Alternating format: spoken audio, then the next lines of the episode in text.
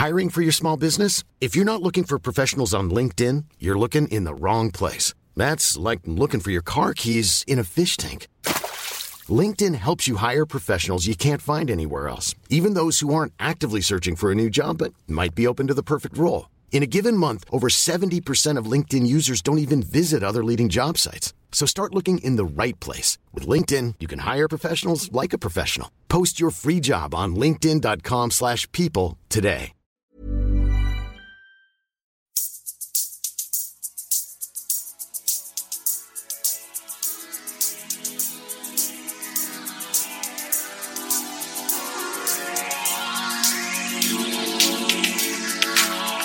Antoine Dabrowski sur la Tsugi Radio. Salut tout le monde, bienvenue à bord de la tournée Tsugi Radio après Art Rock à Saint-Brieuc et avant Europa Vox à Clermont-Ferrand, ça, ça sera fin juin. Avec Sarah Stark, on fait escale ce week-end à Reims. C'est dans euh, le magnifique parc de Champagne, un endroit qui porte très bien son nom hein, puisque juste à côté se trouve un petit domaine viticole du nom de Veuve Clicquot Ponsardin. Bref, on est pas mal. Mais ce qui pétille ici aussi, c'est bien euh, l'affiche de cette troisième édition qui se trouve à, un joli point d'équilibre hein, comme ça entre découverte et valeurs sûres. Alors les valeurs sûres, c'est par exemple le Belge Roméo Elvis venu rôder sa tournée ici hier soir. Ce soir, il y aura Franz Ferdinand ou les iconoclastes d'Ian Vort de l'Afrique du Sud. Et puis bien sûr, je vous en ai déjà parlé, ce qui fait un peu la, marque de fabrique, la spécificité de ce tout jeune festival, ce sont tous ces artistes japonais et même coréens cette année qui viennent à la rencontre du public rémois sur la petite scène Club Trotter et ailleurs. On est en direct jusqu'à 21h ce soir et demain grâce à Orange, que je tiens à souligner, qui nous a gentiment raccordé au World Wide Web pour qu'on puisse vous faire vivre ce festival. Joli programme pour cette première émission parce qu'on entendra le blues créole et rocailleux de Delgrès, on fera la connaissance du rappeur rémois Lazy, du producteur coréen Brillante, du japonais Stutz, et puis on va bavarder avec Christine and the Queens, à peine descendu du runway de RuPaul Drag Race, et joli cadeau pour tous les fans de Tsugi et Tsugi Radio, on va vous diffuser un bon extrait du merveilleux live de John Hopkins, enregistré hier soir ici à la Magnifique Society, sera euh, vers 20h. Mais pour commencer, j'accueille mon premier invité, à l'abri sous les tilleuls du parc de Champagne, une des figures incontournables des musiques actuelles dans l'est de la France et ailleurs, Christian Alex, programmateur de la Magnifique Society. Salut Christian. Salut, Com- bonjour. Comment ça va? Ah, très bien, impeccable. sur ton, tu arrives sur une espèce de trottinette électrique euh, débridée qui n'irait pas sur les trottoirs de Paris hein, maintenant. Ah hein. bon Non, c'est, ça va trop vite ton machin là. Non, ils veulent pas de nouvelle mobilité, comme on dit. hein. C'est ça. Bon, bon. La Magnifique Society, festival donc troisième édition. Euh, comment il est né euh, ce festival, euh, Christian Alex? Est-ce qu'on peut rappeler un petit peu l'histoire euh, de ce festival et de la cartonnerie euh, de la SMAC de Reims? Euh, Il y a un festival qui existait qui s'appelait Electricity, qui était un festival qui avait été constitué autour de collectifs de musiciens de, de Reims, plutôt venus des musiques électroniques à l'époque, que ce soit Yuxek, Brodinski, euh, Les Shoes. euh, Bewitch, enfin toute cette bande-là, qui était de. Le postulat de départ était de faire un festival au pied de, le- de la cathédrale sur le parvis. Et euh, nous, quand on est arrivé avec Cédric qui, a pr- qui prenait la direction de, de la cartonnerie et moi sur la direction artistique programmation à ses côtés, c'était qu'on avait envie de, faire bouger ce projet. Alors non seulement parce qu'en en fait on s'y retrouvait pas nous euh, à titre personnel dans le projet qu'on voulait développer la cartonnerie parce que c'était pas nous qui avions mis en place ce projet-là, donc on voulait partir sur autre chose, raconter autre chose. Et puis en même temps, euh, on avait l'impression que le côté parvis cathédrale était un peu euh, centenaire, millénaire et donnait pas forcément une image moderne de ce qu'on avait envie d'apporter avec un festival et puis pour la ville de Reims. Alors que le parc de Champagne, qui est le lieu sur lequel on a posé tout de suite notre dévolu, le mot Champagne, c'est quand même quelque chose qui est très, euh, Qui très, pétille. euh, ça pétille, mais ça donne une image quand même très internationale. Tout le monde connaît le mot Champagne. Donc on est parti euh, sur, euh, sur le parc de Champagne et on est parti sur un projet qui était de dire on va faire une, une sorte de modernité musicale avec euh, tout ce qui est aujourd'hui dans quelque chose qui pourrait ressembler dans- musicalement entre ce que fait le Sonar, ce que peut faire Primavera, ce que peuvent faire ce genre de festivals qui vont croiser à la fois les nouvelles musiques électroniques, les nouveaux jazz, les nouveaux, les nouveaux chanteurs français hein, qui s'inspirent avec des ordinateurs. Enfin voilà, c'était un peu euh, l'idée de croiser un peu tout ça, puis aussi quelques classiques rock au milieu. Quoi. Euh, toi, tu es, tu es originaire de Dijon, tu sillonnes euh, les salles et les festivals un peu, un peu partout en, France. On a l'image de Reims qui est pas forcément toujours très positive, très moderne, même si ça a changé grâce à, à ceux dont tu parlais tout à l'heure, hein, Yuxek, euh, Brodinski et les choses par exemple. Mais euh, comment on l'aborde ce public rémois qui a peut-être la réputation d'être peut-être un peu moins généreux que les, les Belfortins ou les Bretons, quoi? Non, mais y a aucun. Moi, je pense qu'il n'y a aucun public qui a une, qui a une, une, une tare, en fait. C'est-à-dire que même quand on est arrivé euh, à Nîmes, par exemple, ou quand on a fait un festival comme This Is Not Love Song, on nous disait attention, les gars. Euh, être très compliqué pour vous. On voit que dès qu'on commence à faire une programmation qui euh, euh, excite les gens, donne une émotion, les gens partent dedans. Et à Reims, avec la Magnifique, ça a été, ça a été le cas. C'est que dès lors où on commence à faire une programmation musicale, qu'on raconte une histoire, qu'on emmène les gens dans un univers un peu hors du temps, ce qui est le cas avec cette Magnifique Society, de les emmener dans un univers tout à fait particulier dans ce parc de Champagne, qui euh, déboute un peu de ce qu'ils vivent pendant toute la semaine et pendant le, le temps réel de leur, de leur vie sociale sur Reims, qui viennent vivre autre chose ici, qui viennent devant des concerts comme Christine hier soir, où euh, il se passe une émotion, quelque chose de particulier, comme euh, même des artistes qui ne connaissent pas, comme euh, Scarlord ou Octavian qu'on a vu aussi hier soir sur la scène du Club Trotter, bah, les gens, en fait, ils partent avec ça. Ils sont, ils sont ouverts d'esprit, les gens ont mm. envie. Donc, c'est pas forcément, on n'est pas là pour essayer de de les malaxer dans quelque chose qui serait de dire bon bah on va on va on va essayer de trouver l'énergie que tu as en toi. Non, je pense que l'énergie elle se crée toute seule et là et là là on a le cas la Magnifique Society. Euh, je l'ai dit, une des, marques de fabrique de la Magnifique, c'est cette programmation d'abord japonaise et puis cette année japonaise et coréenne. Euh, toi qui es programmateur, qui programme de nombreux festivals, euh, Cabaret Vert, les Orocs, etc., comment on compose avec ça? Comment on arrive à, intégrer les artistes, bah voilà, les Romé Elvis, les Christine, les Franz Ferdinand, avec tous ces artistes-là que fatalement le public ne, ne, connaît pas. Au début, on est parti sur Tokyo parce que le, Japon nourrit pas mal de fantasmes. On est parti il y a trois ans à Tokyo. On nous a invités sur un festival qui peut être une sorte de festival de découverte et de rencontre d'artistes et de professionnels japonais. On a, on a vu beaucoup de groupes qui étaient euh, vraiment intéressants dans leur, dans leur univers musical et qui n'étaient pas du tout dans l'image qu'on peut se faire de la caricature de groupes japonais un peu 8 bits, un peu culture euh, geek, euh, manga, etc. Mais des vrais groupes de rock, des groupes de hip-hop, des groupes qui étaient vraiment très intéressants on a rencontré des gens, des producteurs là-bas de, festivals, enfin nos homologues, et puis on s'est dit que ça serait bien en fait de faire quelque chose avec eux entre la France et entre le Japon, d'emmener des artistes japonais chez nous et des artistes français chez eux. Et du coup, euh, ben, euh, on a commencé à, dire bah tiens on va faire deux groupes japonais euh, sur le festival, puis après c'était quatre, puis après c'était six, et puis du coup on les a assemblés dans notre programmation, mais comme on assemblerait des groupes californiens ou des groupes polonais ou des groupes italiens, donc on s'est pas du tout posé cette question. Par contre, on s'est dit qu'on les mettrait quand même dans un environnement qui serait un environnement qui correspondrait à ce que eux euh, peuvent euh, aimer euh, par exemple au Japon et par exemple les bandes d'arcade qui sont aux abords de, ce lieu mais aussi des groupes comme Scarlord l'année dernière hier pardon en, groupe de rap et quelqu'un qui je trouve pourrait être un artiste japonais dans, dans, mm-hmm. sa folie et sa frénésie on a beaucoup de mal à savoir, je vais en parler avec les artistes, mais justement, comment, c'est quoi la réalité euh, là-bas euh, au Japon, euh, en Corée, etc. Est-ce que le, métier est très comparable à ce qu'on peut connaître ici en Europe ou est-ce que c'est plus difficile? Je sais pas, je parlais hier avec Zombie Cheng qui, jouait hier, elle me disait, bah, finalement, au Japon, les festivals, il y en a beaucoup plus dans les villes de province. À Tokyo, c'est un peu compliqué en fait d'avoir des, espaces, des grands rassemblements autour des musiques actuelles.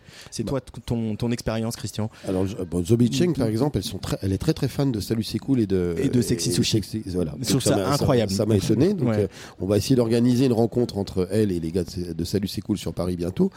Le Japon, c'est un marché intérieur qui est très très fort musicalement. C'est-à-dire qu'il y a énormément de concerts, il y a énormément d'artistes, mais ils s'autosuffisent. Ils pourraient rester en fait dans leur, euh, dans leur pays à faire des festivals. Par contre, quand on commence à les sortir du Japon et quand ils commencent à venir euh, ici en France, parce que la, la, France, à l'inverse, pour les Japonais, c'est plein de fantasmes. C'est la haute couture, c'est les Daft Punk, c'est la, c'est la nourriture, c'est tout un tas de choses qui est complètement. Le champagne ici.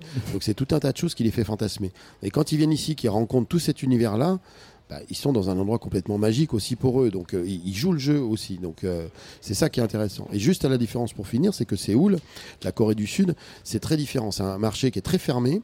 Euh, les artistes coréens, pour le coup, peuvent très peu tourner chez eux. Ils sont obligés d'aller vraiment sourire vers l'international.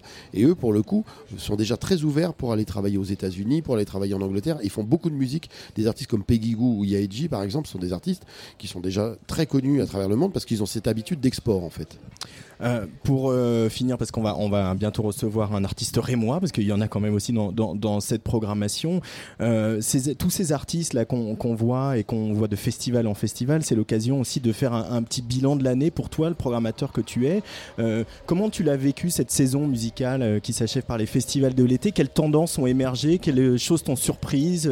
Qu'est-ce qui t'a plu ou qu'est-ce qui t'a peut-être déçu dans l'année musicale qu'on vient de passer, Christian Alex? Bah, Moi, ce qui me déçoit, c'est qu'en fait, j'ai l'impression qu'on ferme un peu les, frontières entière musicale en France. On, on est en train de mettre des. Je vois que tu, tu fronces un peu les yeux, mais je trouve qu'on est en train de mettre un peu des, des barrières. sur... De remettre des barrières parce qu'elles avaient explosé. Elles avaient explosé, mais aujourd'hui, quand on regarde la programmation de beaucoup de festivals de musique, il y a tout le temps les mêmes groupes. Si on, si on caricature un peu, on tourne sur une scène très française, avec pas tellement d'artistes internationaux qui viennent croiser. Et, je trouve que ça, c'est un peu dommage. Il faut qu'on fasse attention de pas trop s'enfermer sur une caricature de festival, ce qui est un peu le cas en ce moment. Parce qu'on il y a, beaucoup de redites, c'est ça que tu, Je trouve qu'il y a de la redite. Je veux pas citer de nom d'artistes, mais il y a beaucoup de noms d'artistes, d'artistes qu'on voit sur beaucoup de festivals en redite. Et puis après, quand on est dans les artistes découvertes, bah, on remet aussi des, artistes que tout le monde va voir et que tout le monde connaît.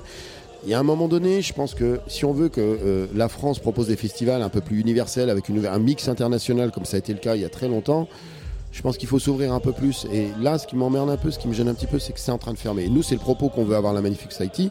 C'est une vraie ouverture sur le côté universel une ouverture sur le côté universel qui s'incarne euh, bah, ce soir avec euh, bah, Franz Ferdinand, avec Diane Vort aussi. Euh, Diane Vort qui est devenu un peu fer de lance d'une scène sud-africaine qu'on a découvert d'une richesse et d'une vivacité incroyable. Et ils ont, ils ont un peu défoncé la barrière à coups de bêche, hein, les Diane Vort. Maudit, Maudit qu'on va venir, qu'on va voir demain, qui est un artiste d'Afrique du Sud aussi qui est extraordinaire, qui vient juste pour nous, pour le coup voilà, il y, a tout un tas de gars aussi aujourd'hui à l'international qui font un brassage qui est, qui est Mouti, Queen, la Kenyane, qui sera là à ce micro demain aussi. Voilà, et, puis les femmes en Afrique aussi qui prennent le pouvoir. Enfin, elles l'ont toujours eu, mais là on, le sait quoi. Merci beaucoup Christian Alex d'accueillir la Tsuga Radio sur la Magnifique Society. Et puis euh, on va accueillir euh, dans quelques instants un premier artiste, un artiste rémois qui s'appelle Lazy. Mais d'abord on va l'écouter avec un morceau qui s'appelle SIO. Lazy sur la Tsuga Radio en direct de la Magnifique Society à Reims.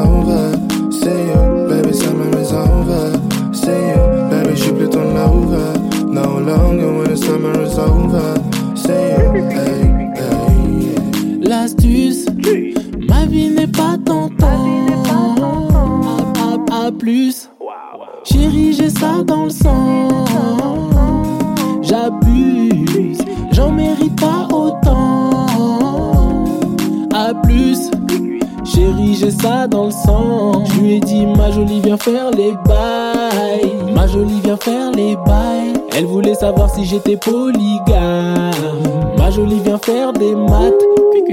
Laisse-moi travailler mon imagination par des jeux. Elle voit venir de loin, elle me dit pas les yeux. À quatre pattes à chaque fois, c'est le cas de le dire. On est dans des positions tirées par les cheveux. C'est trop tard, elle kiffe le jus. Quel connard, fils de pute. Si je me casse comme un Lego, si je me tire comme un béton, si je fuis comme un négro, que c'est chaud. Mais toi et moi, c'est haut.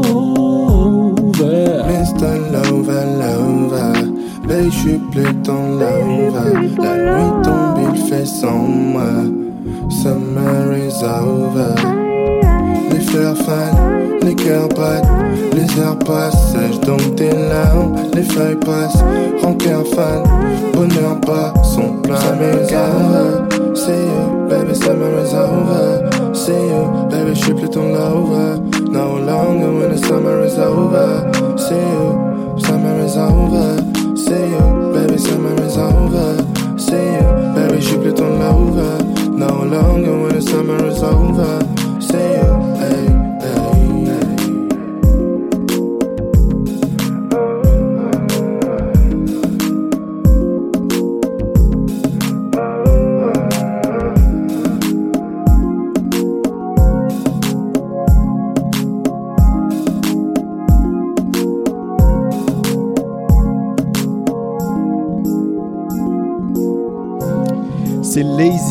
Sur la Tsugi Radio en direct de la Magnifique Society. Euh, voilà, on a, on a réglé les, les petits soucis de, de- de connexion. Euh, je pense que là maintenant vous devez nous entendre parfaitement. Et donc on accueille nos premiers artistes. Lazy, bonjour Lazy. Bonjour Guillaume. Et à côté de toi, Antoine. Mais et à côté de toi, il y a ton DJ qui s'appelle Tank, c'est ça Bonjour. Bonjour. Tank. Euh, Lazy, tu es rémois. Tout à fait. Alors, ce festival, il, il a trois ans, c'est un tout jeune festival, tu l'as, tu l'as vu naître, euh, et tu as peut-être aussi connu euh, son ancêtre, Electric City, sur euh, le parvis de la, de la cathédrale. Ouais, Euh, est-ce que tu peux nous parler un peu de ta ville, de, de- de Reims, et de ce que c'est d'être un jeune euh, musicien aujourd'hui et de faire euh, la musique que tu fais aujourd'hui à, à Reims? Ben, en fait, euh, moi le truc c'est que ça a pris quand même pas mal de temps avant que vraiment. Tu es tout jeune, hein, tu as 21 ans, 22 ans, 22 ans, euh, ouais, 22 c'est ans. ça. Donc euh, ça fait maintenant 5-6 ans que j'écris Ouais. et que j'ai commencé par la poésie, j'ai commencé en écrivant des petits poèmes, etc. Et euh, c'est avec ça que je me suis vraiment plus intéressé à l'écriture de rap. Donc on arrive en collège, au lycée, etc. Et bah, on va dire que mon, mon personnage, mon art, il a pris le temps de se créer. On va dire que ça m'a pris 3 ans avant de vraiment trouver la sorte de formule qui passait pour moi. Quoi. Et- Comment on pourrait la définir cette formule lazy Euh, Comment tu pourrais euh, présenter ta musique à quelqu'un qui te connaîtrait pas du tout? Ben, si on me connaît pas, moi je suis, je suis la musique du, du, du cœur, on va dire. Je suis quelqu'un qui parle beaucoup avec ses sentiments, qui parle beaucoup T'es un avec, euh, sentimental. Ouais, c'est ça, tout à fait. Je suis beaucoup dans, dans les sentiments, les émotions. Et donc euh, je parle de ce que je vis, je parle de, de ce que j'ai vécu, de ce que je vois, comment je perçois la vie, etc. Et j'essaie toujours d'apporter une petite touche de d'amour en fait. Tu dis, euh, j'ai lu ça quelque part sur internet, que, tu fais plus du RB que du rap, que tu te vois plus faire du RB que du rap. Qu'est-ce que ça veut dire ça, lazy? Ben, ça veut dire qu'en fait, euh, j'ai pas envie de, me définir uniquement comme un rappeur. C'est que je suis un artiste de manière globale. J'ai commencé par le rap, c'est vrai, mais commencé officiellement, comme euh, j'ai dit précédemment, je faisais des poèmes avant. Donc c'est vraiment l'écriture qui m'intéresse, les mots, le sens des mots de chacune des choses que je vais tâcher d'écrire. Et euh, ouais, je, penchais beaucoup plus vers la chanson que vers le rap euh, étant plus jeune. Donc euh, il y a pas mal d'artistes R&B que j'aimais bien, Chris Brown, Trey Songz, etc. Donc, ils m'ont pas mal bercé quoi. Et dans les Français, parce qu'aujourd'hui, euh, après euh, des années de lutte, euh, le, le- le hip-hop, les musiques urbaines font un peu la loi sur les ventes de disques en France. C'est assez récent. Euh, Il y a des gens comme dans des styles très différents, hein, mais comme Romeo Elvis qui était là hier soir, comme L'Homme Pâle, qui sont un peu comme toi, qui, qui aussi, ou Eddie de Preto, qui assument aussi de parler de leurs sentiments et qui abattent un peu aussi les clichés d'un certain rap un peu, un peu macho, un peu, un peu l'image qu'on pouvait avoir avant. Tu te reconnais là-dedans, toi, Lazy? Euh, hmm, ouais, on peut dire ça comme ça, au sens où, oui, c'est sûr que j'ai aucune pudeur, on va dire, au fait de, m'exprimer sur mes sentiments, bah, comme je disais, des choses que j'ai vécues, des choses qui ont pu m'affecter précédemment. Et je me dis que la musique, c'est mon exutoire, c'est comme Tank, par exemple, il est plus dans le dubstep. Et je sais qu'à travers le dubstep, on peut exprimer, euh, on peut exprimer certaines émotions, certains ressentiments, certaines rages qui va s'exprimer bah, pareil par, par les sons, etc. Et Parce que le côté un peu, un peu sombre et froid du dubstep, c'est ça que, qui vient se télescoper avec euh, tes sentiments? C'est ça que vous cherchiez à, co- à créer comme euh, collusion ben ouais, c'est ça. à, à- à chaque fois, euh, chaque style de musique, chaque, chaque genre euh, développe euh, des sentiments, des émotions. Et euh, c'est peut-être ça qu'il essaye d'exprimer.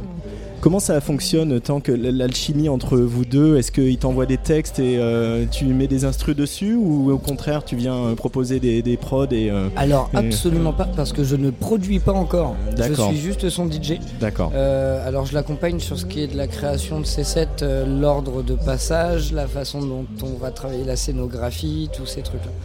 Et euh, bien évidemment, je l'accompagne derrière les platines, parce qu'il faut bien quelqu'un pour appuyer sur play. D'accord. Mais pas que, c'est très Mais important. euh. C'est important le binôme euh, DJ MC. En fait, c'est ton, c'est aussi une manière de, de, de- c'est aussi ta fondation quand tu es sur scène, Lazy. Je me Ouais, c'est trompe ça. Bah, c'est sûr, c'est sûr que honnêtement, depuis que je suis avec Tank sur scène, euh, j'ai j'ai réussi à plus me canaliser et exprimer les choses justement comme je devais l'exprimer. Vous voyez, je vous disais précédemment que voilà, j'écoute tout genre de musique, que j'ai vraiment envie de me définir comme un artiste. Et ben, le fait de travailler avec un, bah, un DJ plutôt. euh, le fait de, me tourner vers un, DJ plutôt dubstep, avec moi qui fait une musique assez éclectique, va dire RB, des sons assez énervés, etc. Et ben, c'est aussi une manière de, de tout mélanger. Enfin, par exemple, ça, ça m'arrive très fréquemment de, de me mettre à danser sur des sons dubstep qu'il met parce que, bah, ouais, c'est- un petit peu notre rituel, on va dire. C'est Il va mettre un petit son, je vais me mettre dedans, on va danser, après, tac, on va envoyer le son et. C'est de la good vibes. Ouais, voilà, c'est un, partage d'émotions, un partage de, partage de son. Toujours dans le partage en fait, c'est vraiment ça, ma base, mon moteur, on va dire. Je vais revenir su- sur Reims un petit peu. Euh, alors, moi, j'ai- le double de ton âge. J'ai connu Reims euh, qui était un peu endormi, où il n'y avait Ouais. pas la cartonnerie, où il n'y avait pas la Magnifique Society. Mhm. Euh, ce dynamisme de, de- de Reims, cette, le fait qu'il y ait des musiciens comme dans des styles très différents, mais comme Yuxek ou les choses qui fassent rayonner la ville, ça. ça ça encourage un peu quand on veut se lancer dans la musique, le fait de se dire bah, dans ma ville il y a des musiciens qui ont réussi. Absolument, moi j'ai toujours été super fier de, de nos artistes en fait, bah, que ce soit Yuxek, que ce soit The Shoes, que ce soit même Ken Kojandi dans un autre registre. Et ouais, Brodinski également, bah, justement pour le côté un peu plus euh, EDM et puis euh, dubstep. Et euh, Bon, Brodinski n'a pas Ouais, commencé par ouais, le DM. hein. Il n'y a pas du tout. euh, en termes de dubstep, euh, ouais.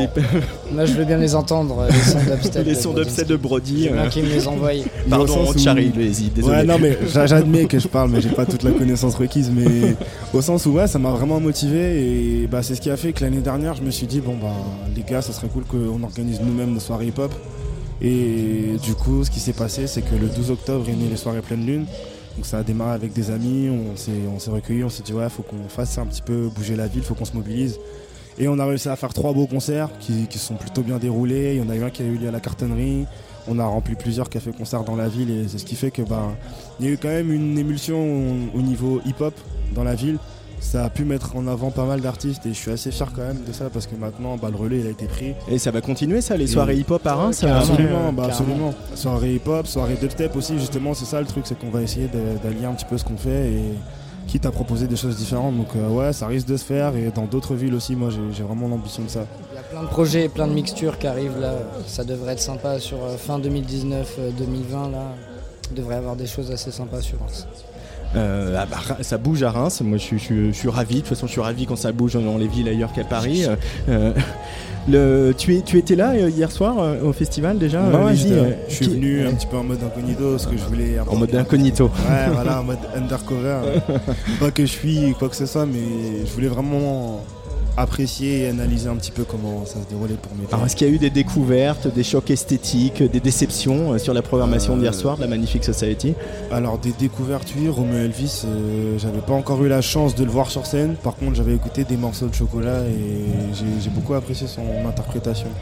J'aime bien comment il interprète ses morceaux. On sent qu'il est un peu habité. il joue, il joue- ah ouais, c'est un peu le mec qui joue sa vie à chaque fois qu'il fait un concert. hein. Il y a un peu non, un truc intense. hein. C'est pour spectacle. ça, c'est pour ça, moi j'ai trouvé ça super intéressant. Christine and the Queens aussi, c'est en C'est de l'entertainment à il, mort. euh, il au pluriel, on a mis vraiment, vraiment plein les yeux à tout le monde. C'était vraiment super cool. Les gens pleuraient, hein, les mamans, les, les mamans. J'ai vu des mamans pleurer avec leur, leur gamine, euh, Ah, etc. C'était assez, assez fou. Ouais. C'est prenant, c'est super captivant justement. Et moi j'ai l'am- j'ai l'ambition quand même d'arriver à faire des choses assez semblables. Quoi. Donc, euh, Christine et Scarlord aussi, plutôt dans le registre euh, hip-hop. J'ai vu Octavian. Donc ouais, j'ai j'ai vu quand même pas mal d'artistes. Vlad était vraiment bon. Et Vlad Techniquement vraiment bon. parlant, euh, Et son animation. Euh, Vladi- Vladimir Cauchemar. ouais, Vladimir Cauchemar, tout à fait. Euh, On parce on qu'on le n'a pas le droit de révéler son identité, hein, je vous le rappelle, hein, mais euh, à part qu'il joue de la flûte à bec. il aime Mais- beaucoup jouer de la flûte. Non mais son set était vraiment particulièrement beau. Moi l'aspect visuel j'ai j'ai vraiment kiffé. C'était Mm. vraiment cool euh, ce qu'il a amené. donc, euh, Alors c'est quoi la suite? Il y a ce maxi qui est, qui est sorti euh, déjà avec un, un titre qui a un petit peu fait un petit peu fait le buzz, hein, Baby, pas celui qu'on a écouté, un autre. ouais. Euh, et qu'est-ce qui va se passer maintenant pour toi, Lazy euh, dans, les, Ma- dans les semaines qui viennent Parce que j'ai- j'ai j'ai regardé, j'ai pas eu de date à annoncer à part celle de ce soir. Il n'y a pas eu, il a pas d'autres dates, Oh. mais il y en a qui vont se préparer petit à petit. J'ai un autre projet qui est en construction maintenant, qui va être un petit peu différent. Et puis à part ça, je prévois de faire des scènes sur Paris surtout, et même en dehors, enfin dans d'autres régions de la ville. Vous avez entendu, booker de salles de concert de partout en France. N'hésitez surtout pas à booker Lazy. Il est libre. Euh, mais puis euh, éventuellement un tourneur qui ferait ça pour vous, non Ouais, absolument. Ouais, évidemment. Moi, vraiment, là, je me, je me dis que je suis dans une, dans une phase où il faut que je puisse me représenter un peu ailleurs. J'ai fait le tour de ma ville. J'ai encore des choses à apporter, mais j'ai besoin de support de l'extérieur. Donc euh, je vais essayer de montrer ma ganache. de montrer ma ganache, c'est joli ça. Et puis, euh, bah, il y a peut-être, on a envie d'entendre des nouveaux morceaux quand même. Il va y avoir un peu. Ah, des nouveaux, des nouveaux morceaux, oui, absolument. Bah, là, sur mon set, j'ai joué un petit morceau, donc je l'ai pas révélé, mais c'était un titre qui paraîtra sur mon, mon premier album, qui est en préparation depuis un petit bout de temps maintenant. Et euh, il y aura un titre assez plus rap, on va dire. Ah, qui sortira sur YouTube. Il y aura un petit clip, c'est tout ce que je peux vous dire. Lazy, ça s'écrit L2AZY. Euh, Absolument. un artiste rémois. Voilà, Ah, sur Instagram, vous pouvez me trouver au nom de La Crème, avec deux A toujours, et le tiret du 8, pas du 6. La crème et le tiret du 8. Et euh, bah, bonne, bonne route. Et puis on va sans doute se recroiser. Et puis peut-être un, Absolument. un diplôme de sciences éco qui va venir ou ça c'est fini Un ça diplôme de sciences éco qui a été validé, qui a absolument. été validé. Il a été validé, ouais. Félicitations. donc, euh, merci beaucoup. je suis, bravo. je suis un peu plus fier. Bon bah il y a eu le diplôme donc maintenant faut faire l'album quoi. C'est ça, donc on va tout préparer et faire en sorte que tout se passe bien. Comme quoi c'est possible de réussir et de faire des études. Faut croire en vous, les gars. Merci beaucoup euh, Lazy et Tank d'être venu au micro de la Tsugi Radio. Euh, et puis bah on va euh, se retrouver autour d'une coupe de champagne un peu plus tard par exemple. Absolument. Absolument, ouais, merci. Merci. Bye. Bonne à vous. Tsugi. Tsugi Radio. Antoine Dabrowski sur la Tsugi Radio. On est bien sur la Tsugi Radio en direct de la Magnifique Society sous notre tilleul au cœur du parc de Champagne à Reims. À suivre euh, dans cette émission du blues créole et rocailleux avec Delgrès, quelques champis avec John Hopkins dont on entendra un bon extrait du concert d'hier. Mais tout de suite, c'est à Christine and the Queens que je vais tendre mon micro. Tout a été dit ou presque sur Christine and the Queens, du bon, du moins bon, mais qu'on aime ou qu'on aime moins, le parcours de cette jeune femme qui n'a même pas 30 ans force le respect. Elle a prouvé avec ténacité, aussi beaucoup de générosité, qu'elle ne serait pas la femme d'un seul album. Son second, Chris, vient d'être certifié triple disque de platine, n'en déplaise aux grincheux. Il y a peu, elle a même été invitée à participer à la finale du télécrochet de drag queen américain RuPaul's Drag Race, en interprétant, excusez du peu, une reprise de Sissy That Walk, un tube de RuPaul. Consécration suprême pour la chanteuse. Hier soir sur la grande scène de la Magnifique Society, elle et son impeccable et très sexy crew de danseurs et de musiciens ont livré une prestation impeccable et c'était assez beau hein, de voir euh, ce public rémois chanter ses chansons, toutes générations confondues, des mères et des filles partageant les mêmes larmes sur la marcheuse ou sur Christine. Quelques remixes viennent de sortir. On a pas mal écouté sur la Tsuga Radio celui de la néerlandaise Steffi, mais ce soir, avant de la retrouver au micro, je vous propose d'écouter une version de Comme si, revisitée par la Chicagoane Oné Dijon. Christine and the Queens s'affiche tout de suite sur le player de la Tsuga Radio.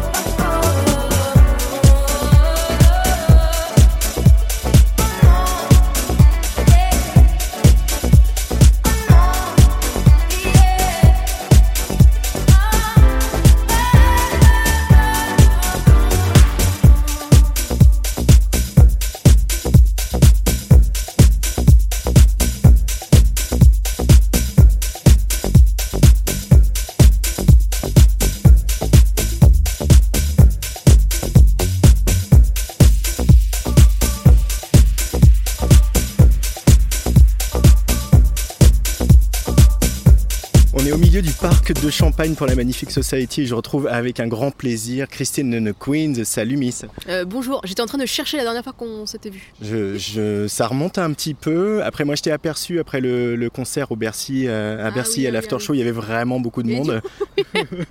Donc ça compte et en même temps non. Mais Euh, oui, c'est voilà. vrai que ça me fait plaisir d'être là aussi. Après, c'est vrai qu'on avait, on avait fait euh, ce, ce- ce moment assez fou qu'on a fait ensemble avec euh, tous nos potes artistes juste après les, les attaques au Bataclan, à la Gaieté Lyrique. On avait passé des disques, on avait fait une espèce de radio euh, live streamé ensemble. C'est important ces, ces moments-là quand on est artiste aussi de, de- voilà ce que tu m'avais dit à l'époque, hein, de je sais pas quoi faire, mais j'ai envie de faire ça et j'ai envie de faire une espèce de veillée. C'est le rôle des artistes de, de, voilà de montrer une espèce de communauté, de fait qu'on on est bien ensemble quoi après tout. Ouais, et puis le mot veiller, c'est vrai que c'est très bien dit, et du coup, ça me fait penser que peut-être les artistes, c'est des gens qui restent éveillés euh, ou qui essaient de. Ça peut être des Cassandres, ça peut aussi être des gens qui donnent chaud ou qui tiennent chaud. euh, voilà, il peut y avoir plein de fonctions. Mais c'est vrai que dans ce moment-là, dans ces moments-là, j'avais pas trop envie de. Enfin, c'était marrant parce que des fois aussi, c'est des débats. euh, Rester à sa place d'artiste, qu'est-ce que ça veut dire?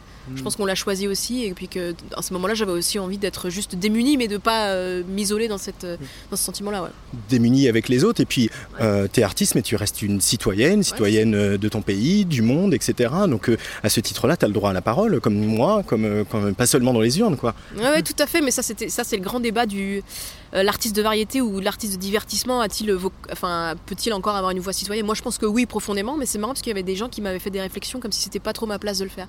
Mais c'est vrai que moi, j'aime, l'idée, en, tout cas, d'être, euh, d'être dans l'entertainment, comme on dit, mais aussi d'être une citoyenne. Bah, de toute façon, le début de mon projet est aussi né de ça, enfin, de convictions aussi qui étaient très profondes et qui sont, qui sont sous- quasiment tout le temps politiques. De toute façon, tout est politique, même le silence.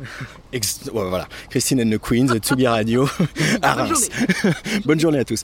Blague à part, il y a des cases qui ont été cochées récemment dans le parcours euh, déjà euh, assez incroyable, extraordinaire de Christine and the Queens. Il y a eu ce triple disque de platine pour le second album. Oui. C'est pas rien quand même. Oui, oui, non, c'est vrai, c'est super. Surtout que ça suit un premier album qui était très euh, grand et surprenant, donc j'avais un peu peur, moi, du, du- de l'effet qui se coule du deuxième album, donc c'est cool, non, c'est bien.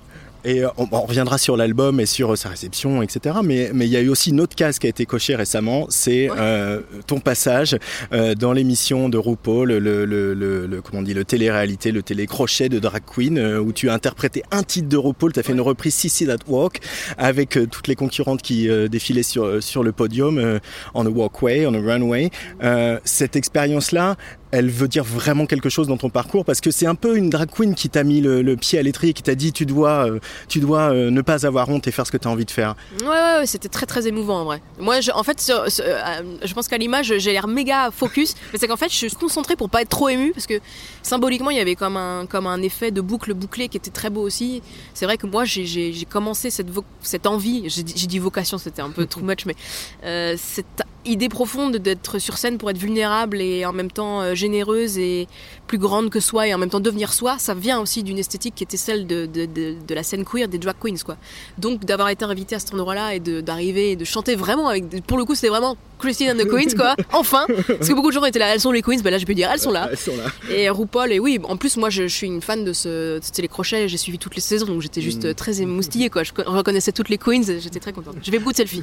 On vit une époque un, un petit peu compliquée, hein, euh, Héloïse, parce que à la fois il y a RuPaul qui fait des succès d'audience phénoménaux euh, à la- sur une chaîne nationale américaine. Il y a, bah, voilà, peut-être que la PMA, euh, peut-être que même ce gouvernement-là va le faire. Donc on- voilà, il y a des choses qui bougent, et en même temps il y a des torrents de haine qui se déversent, notamment sur Internet. On a été victime. Je voulais aussi en profiter pour faire un clin d'œil à Leslie Barbara Butch, qui est une DJ queer de la scène parisienne, qui en ce moment se fait défoncer sur les réseaux sociaux. Euh, voilà, co- co- comment on navigue avec tout ça et, comment euh, artistiquement on peut essayer de, sublimer tout ça pour euh, voilà porter un message un peu d'espérance quoi. Alors après, les vagues réactionnaires suivent aussi les avancées, c'est-à-dire que dans une société qui bouge, ça remue aussi beaucoup de, bah ouais, de relents qui sont des relents d'intolérance profond. Et moi, c'est vrai que par exemple, typiquement pour ce deuxième album, ce qui, ce qui moi m'a frappé aussi en tant qu'artiste, c'est que j'essayais de travailler de la nuance, j'essayais de travailler une identité féminine nuancée, complexe, parce que j'avais la joie de travailler ça. J'avais envie de travailler de l'idée d'être en pouvoir, d'être une femme puissante. En anglais, on dit l'empowerment, parce que j'avais plein de références d'artistes empowered, quoi, comme on dit. Et j'ai et j'ai trouvé que c'était dur d'installer de la nuance, que c'était euh, tout de suite très euh, euh, stigmatisé aussi de vouloir être en puissance en étant une femme. Enfin, en fait, j'ai eu à la fois des constats assez pessimiste en vrai autour de cet album. Je trouve qu'il y a eu des crispations que moi qui m'ont déçu en tant que, que jeune fille, quoi, que jeune femme. Et, et en même temps, c'est lié profondément à ce que j'ai envie de faire, d'essayer de faire bouger les lignes. Parce que moi, ça m'a fait du mal aussi de grandir en tant que jeune fille dans une société qui, où c'était encore trop figé sur plein de questions, sur le queer, sur l'identité féminine, sur, sur la sexualité des femmes et tout ça. Donc euh, j'essaie de le faire, mais c'est vrai que c'est pas. euh, Je t'avoue que là, j'ai pas une expérience. euh, ça a été assez mouvementé ce deuxième album, ça a été assez compliqué. Et parfois même des discussions avec des journalistes étaient compliquées. Sur le notion de, de queer, quoi. Par exemple, on me demandait encore une fois d'expliquer le queer comme si c'était moi la référente en la matière. Enfin, c'est assez compliqué. Oui, c'est vrai qu'on on- on se souvient au moment où tu es revenu avec euh, cette campagne d'affichage qu'il y a eu euh, notamment dans, dans les transports publics, euh, avec ta coupe garçonne, avec euh, Barré Teen and the Queens. Il y a eu quelques polémiques à ce moment-là, mais finalement, voilà, bientôt, un peu plus d'un an plus tard, il y a, il y a un triple disque de platine. Il y a des grandes scènes qui ont suivi, qui grossissent. Je crois que l'emprise aux États-Unis, elle, a- elle a un peu grossi encore.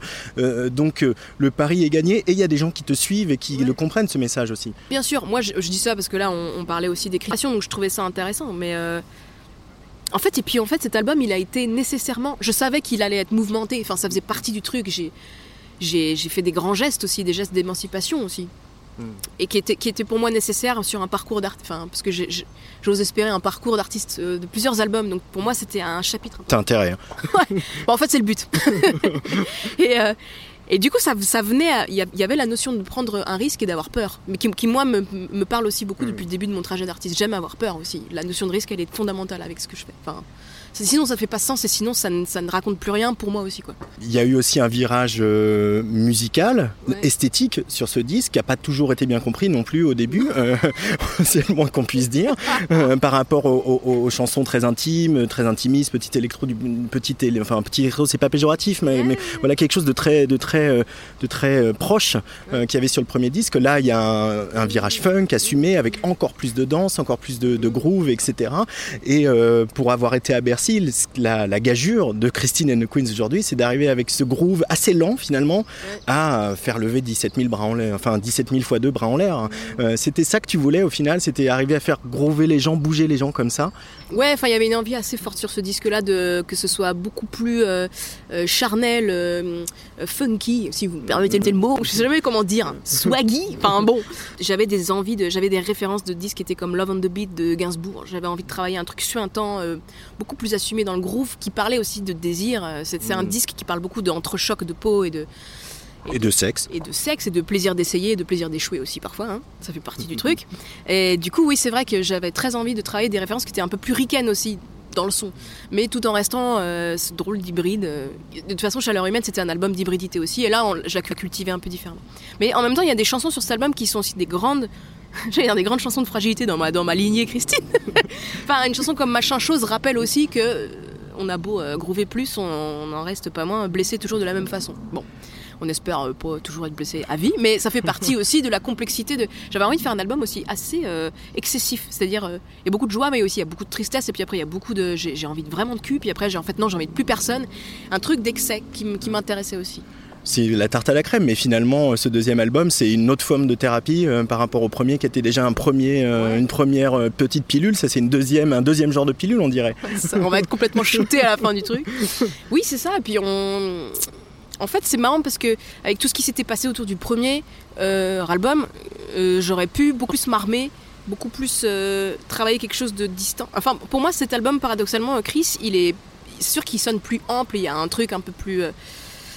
Euh, comment dire, moins euh, fragile, mais en même temps il est très intime, il est même très frontal. Et encore plus peut-être des fois que sur le premier, je trouve, mais alors après c'est moi, donc c'est moi qui projette. Mais en même temps, il fallait aussi être prêt pour, prête pour les grandes scènes. Euh, C'est-à-dire que les grandes scènes sur le premier album, elles sont arrivées, elles n'étaient pas forcément prévues. et là, il fallait aussi être capable d'envoyer Coachella, Will of Green il y a 15 jours. Et aussi, aussi, je pense que le deuxième album, on l'écrit en sortant d'une première tournée. Et ça, ça change tout aussi sur les dynamiques d'écriture. Enfin, moi, en tout cas, je sortais de deux ans et demi de tournée où j'avais effectivement le- même l'album Chaleur Humaine entre le début et la fin de la tournée, c'était plus du tout la même chose sur scène. Enfin, si, mais quand même, ça c'était un peu. c'était- Ça avait gagné en sueur. Et du coup, je pense que j'étais, j'ai j'ai écrit cet album aussi en sortant de scène et en pensant à y retourner. Ce qui est complètement différent. Je sais pas si c'est le classique ou pas, mais voilà. Il y a encore deux petites choses que je voulais évoquer avec toi avant de te laisser, euh, parce que je crois qu'on est nombreux à vouloir te parler. Euh, sur le fait que cet album, il est bilingue, euh, avec le recul, est-ce que tu le referais ça? C'est-à-dire, est-ce que tu dis, ok, maintenant les gens ils te connaissent, j'ai vu ce tweet sur ton fil Twitter d'une fan qui disait, si j'écoute vraiment l'album très longtemps, est-ce que je vais finir par savoir parler français? Finalement, est-ce que tu en as encore besoin de l'anglais pour aller parler au public anglais? C'est une très bonne question à laquelle je me suis, euh, enfin que je me suis beaucoup posée sur ce cycle d'albums. Euh, je vais être honnête, si c'était à refaire, je... enfin, je suis contente de le faire sur cet album-là, mais je vais pas le refaire comme ça. Après, je l'ai fait parce que pour des raisons euh, artistiques aussi, de ne pas avoir envie de choisir du tout.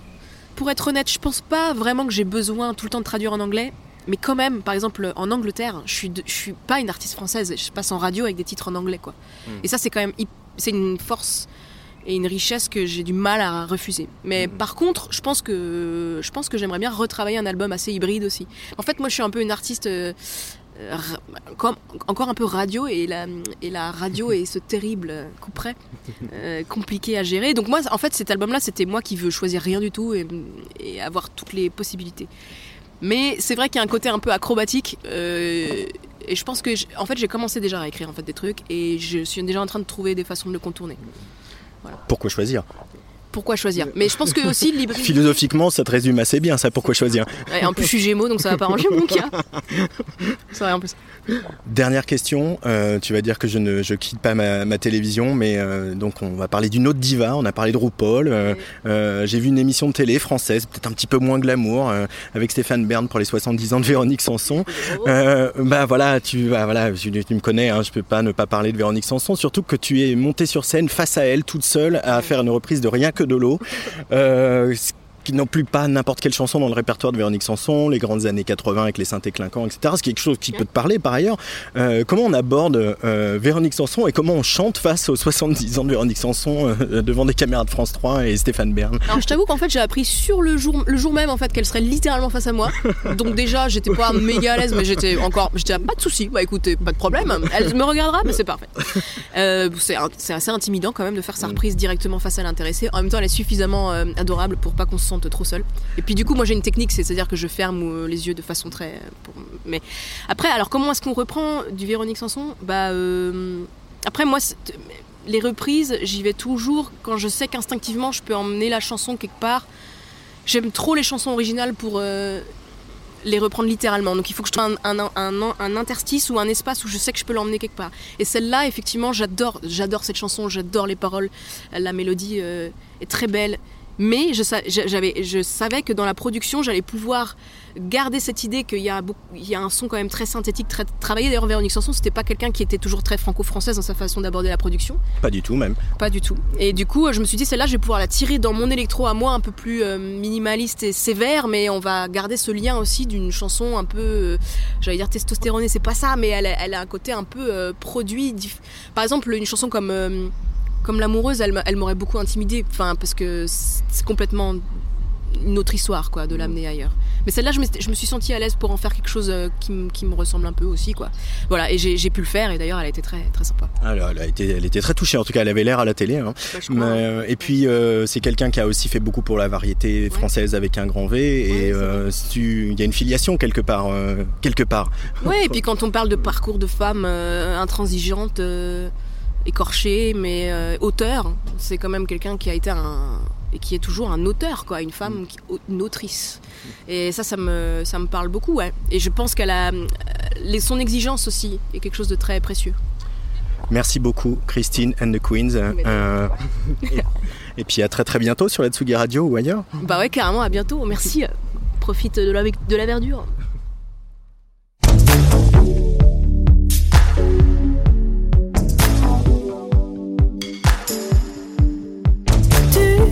Tu disais que c'est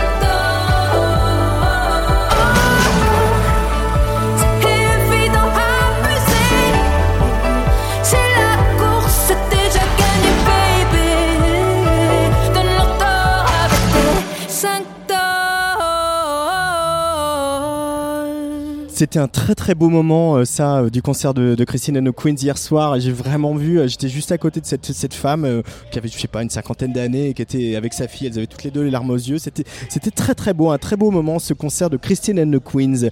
On est toujours à la Magnifique Society ici à Reims. Et puis je voulais quand même annoncer quelques dates de Christine and the Queens.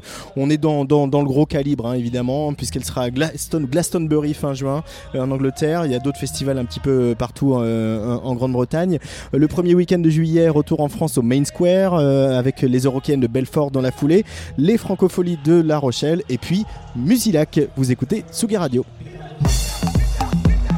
Tsugi Radio. Antoine Dabrowski sur la Tsugi Radio. La musique venue d'ailleurs, elle vient ce soir de Reims donc et de la magnifique Society, mais elle va aussi venir un petit peu de la Guadeloupe. On va retrouver maintenant un trio qui s'appelle Delgrès. Delgrès, c'est la rencontre de Ravji au cuivre, de Baptiste Brondy à la batterie et de Pascal Danaé à la guitare dobro et au chant.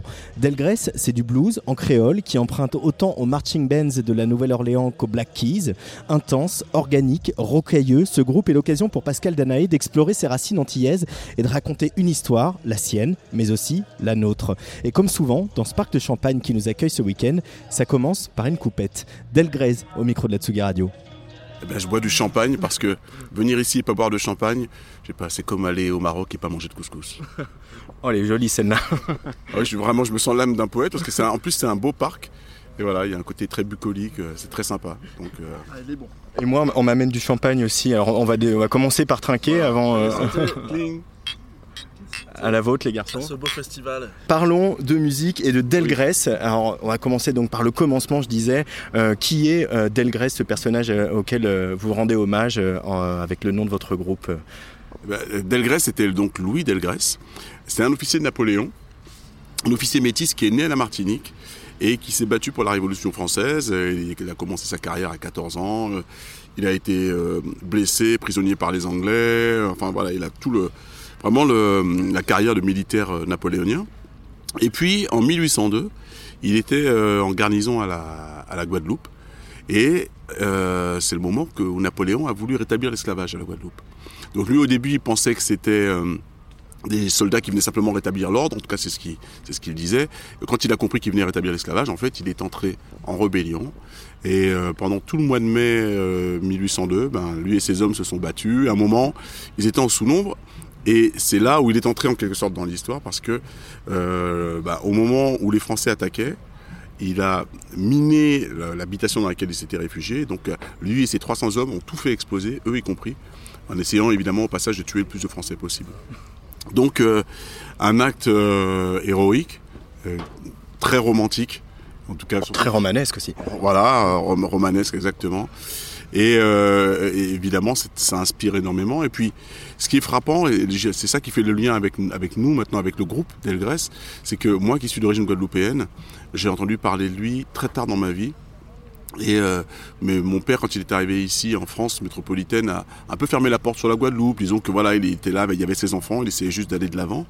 Et donc ces histoires-là, c'était pas hyper important pour lui. Il m'en- parlait de ça de manière un peu informelle. Et euh, à un moment où j'avais dans ma vie le blues, c'est une place un peu difficile.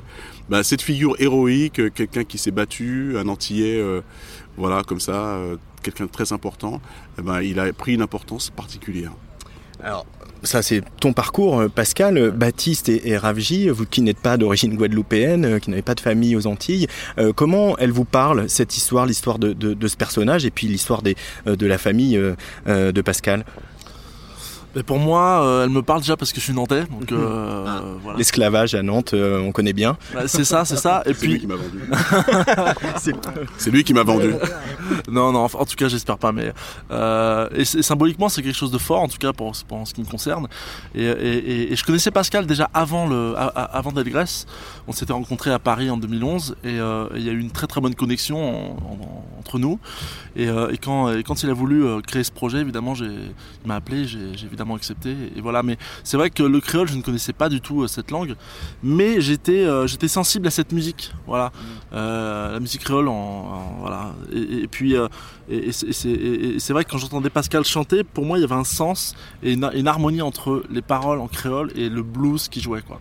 Et ça a été, ça a été hyper instinctif pour moi de pouvoir jouer dessus. Alors, La, la connexion, on la rappelle euh, brièvement, c'est quand même Rivière Noire, euh, Oui, ce qui n'est oui, pas une petite connexion parce qu'il y a quand même une victoire de la musique, euh, un album qui a, qui a bien marché et puis euh, un beau disque encore une fois. Euh, Ravji, toi, ta connexion avec euh, l'histoire antillaise et l'histoire de l'esclavage? Eh bien, euh, j'ai eu l'occasion de, de jouer pas mal dans des groupes euh, antillais, de, plutôt de musique traditionnelle, on va dire quadrille, mazurka, choses comme ça. Donc c'est vrai que quand Pascal euh, m'a contacté pour, euh, pour un projet donc autour du créole, bah, tout de suite bah, j'ai dit oui, ça m'intéresse. Et, euh, et nous voilà en répétition, et puis c'est parti comme ça, quoi, simplement. Alors toi, tu es celui qui joue des cuivres, tu joues du tuba, du tuba et du sous-bassophone. On peut dire qu'il y a un peu une tradition marching band New Orleans dans, dans que vous avez voulu insuffler, notamment par ces arrangements? Bah, c'est exactement ça, c'est-à-dire que le, le simple fait de vouloir un tuba, donc c'est Pascal qui voulait euh, un tuba. Alors d'ailleurs, c'est euh, le sousaphone est un tuba. C'est juste, euh, je ne joue pas de tuba classique, je joue que du sousaphone. C'est une référence c'était aussi une référence au carnaval, comme peut y en avoir aux Antilles. Et euh, ça donne une couleur un peu spécifique. Ça rappelle aussi le jazz, le vieux jazz, euh, et, et tout ce qui vient de la rue aussi.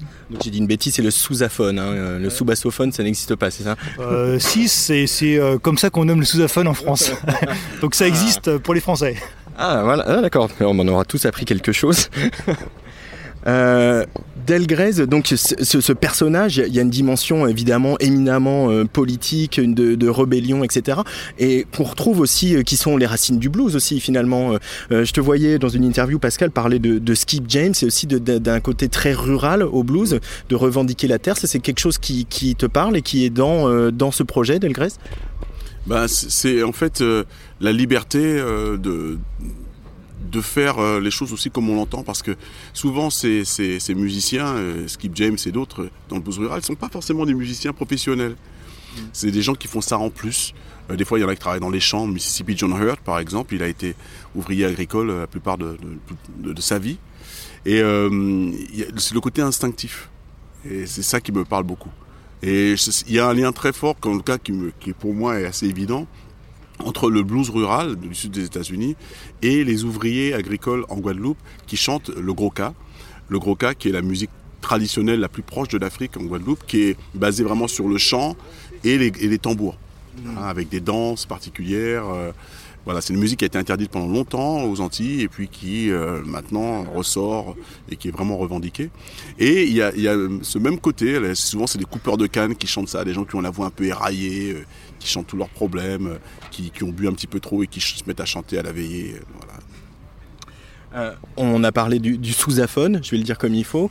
Il y a un autre instrument qui est bien sûr caractéristique du son d'Elgrès, c'est le tien, c'est la, guitare dobro. On va parler de batterie après. Baptiste, ne t'inquiète pas, on parlera de la batterie.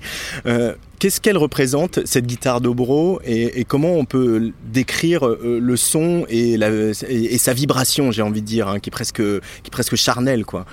Bah, la guitare dobro, d'ailleurs, pour ceux qui nous écoutent et qui ne savent pas ce que c'est, bah, en fait, c'est- l'espèce de guitare qu'on voit des fois, notamment il y a une pochette d'album de, de Straits qui est très, très connue pour ça. C'est des guitares qui sont soit en métal, soit en bois avec le centre métallique. Et c'est ça, en fait, à la base, c'est des guitares à résonateur. Et c'est la première tentative euh, qui a eu lieu donc, aux États-Unis dans les années 20 pour électrifier, amplifier le son de la guitare acoustique. Voilà.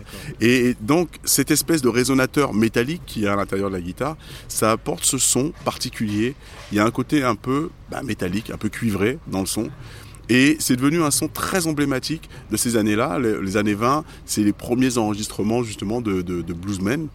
Et euh, donc, quand on joue une guitare comme ça, pour un guitariste, automatiquement, ça nous ramène directement à cette époque-là, euh, au blues. Et évidemment, si en plus on utilise un slide, alors là, on est complètement dedans. Donc, moi, c'est ce qui s'est passé. Je suis tombé amoureux de, de, de- de ce son et ça m'a vraiment inspiré pour faire les premières chansons de ce qui allait devenir le groupe Delgrès.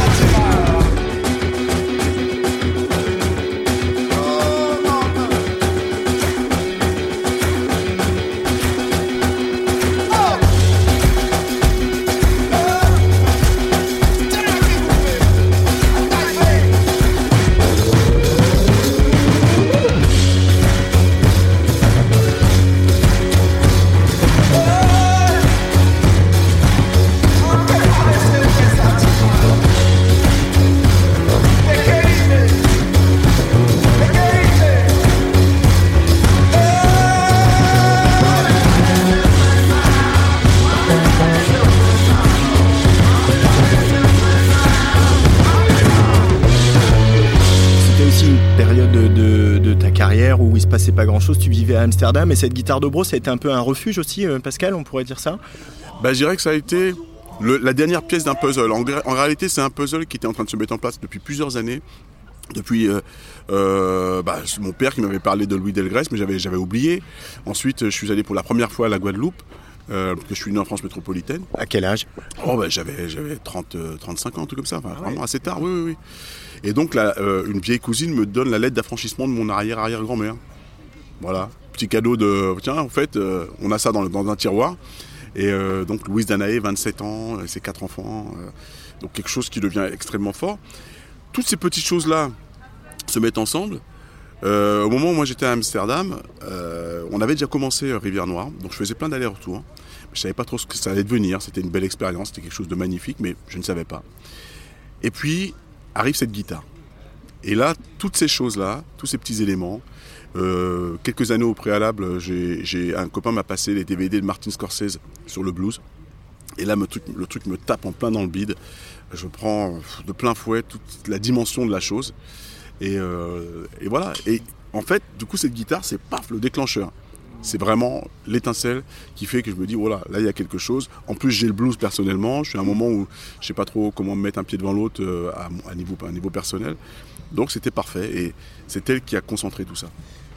Baptiste, je t'ai promis qu'on reviendrait à la batterie, mais euh, cette batterie, justement, comment elle, euh, elle arrive à faire euh, rythmer, à donner la colonne vertébrale euh, d'une langue, le créole, qu'on chante pas forcément, qu'on connaît pas tous, euh, et puis de cette guitare, parce qu'il y a vraiment la sensation que vous êtes un power trio hein, du rock. euh, On, voilà, on pense aux Black Keys, on pense à White Stripes, il y, a- cette énergie-là aussi. Il n'y a pas que le blues. Hein.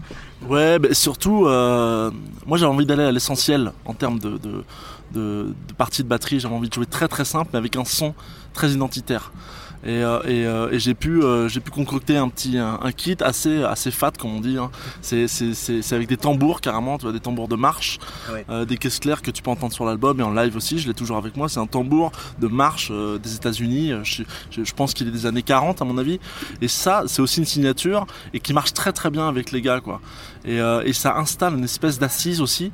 Euh, euh, et puis un état d'esprit différent et, et- et moi, moi, moi j'ai aimé, euh, j'ai aimé vraiment aller dans ce, ce, ce- ce truc très très animal aussi et très simple. Et je peux, je, je aussi, je, je, je- déclenche des boucles que j'ai sur un, sur, un, sur un sampler à ma gauche, des, des boucles de tambourka, le, le, le tambour guadeloupéen. Ravi, toi, le, son du sousaphone, du, du tuba euh, qui joue la basse, et en même temps, c'est une basse qui est forcément un peu ample, qui est pas, voilà, qui est pas une basse jouée au médiator, quoi. Com- comment, euh, pareil, comment t'arrives à, à insuffler euh, la vie euh, et euh, le son si caractéristique de Delgrès Eh ben, ça vient tout simplement d'instruments. C'est vrai que euh, comme il n'est pas utilisé dans le rock ou le blues ou, enfin, ou très très peu, c'est vrai que le simple fait de jouer cet instrument, eh ben, ça, donne une sonorité très euh, singulière au, groupe. Et euh, forcément, c'est un, instrument qui se joue donc aux lèvres avec le souffle. Ça, au niveau de ce qu'on entend, c'est- c'est forcément différent de, de la, de la basse, qui est des cordes pincées qui résonnent.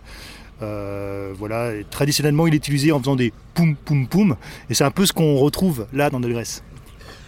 Pour revenir à- la Guadeloupe et, à la langue créole, euh, on connaît bien aujourd'hui euh, euh, toute la scène réunionnaise, le Maloya, on connaît leur histoire, on, sait, on connaît leur lutte, le fait que ces musiques ont été interdites, comme tu l'as dit pour certaines musiques traditionnelles aux Antilles.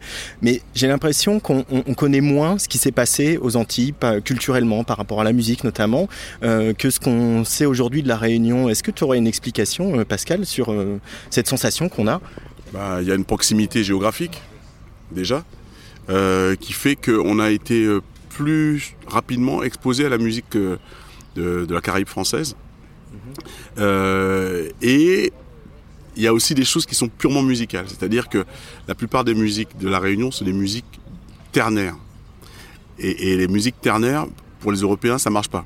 C'est-à-dire que vous commencez à faire un truc qui swing de manière tacata tacata tacata tac comme ça, les gens savent pas trop comment danser là-dessus, c'est un peu mystérieux. Voilà, en plus ils sont loin, waouh.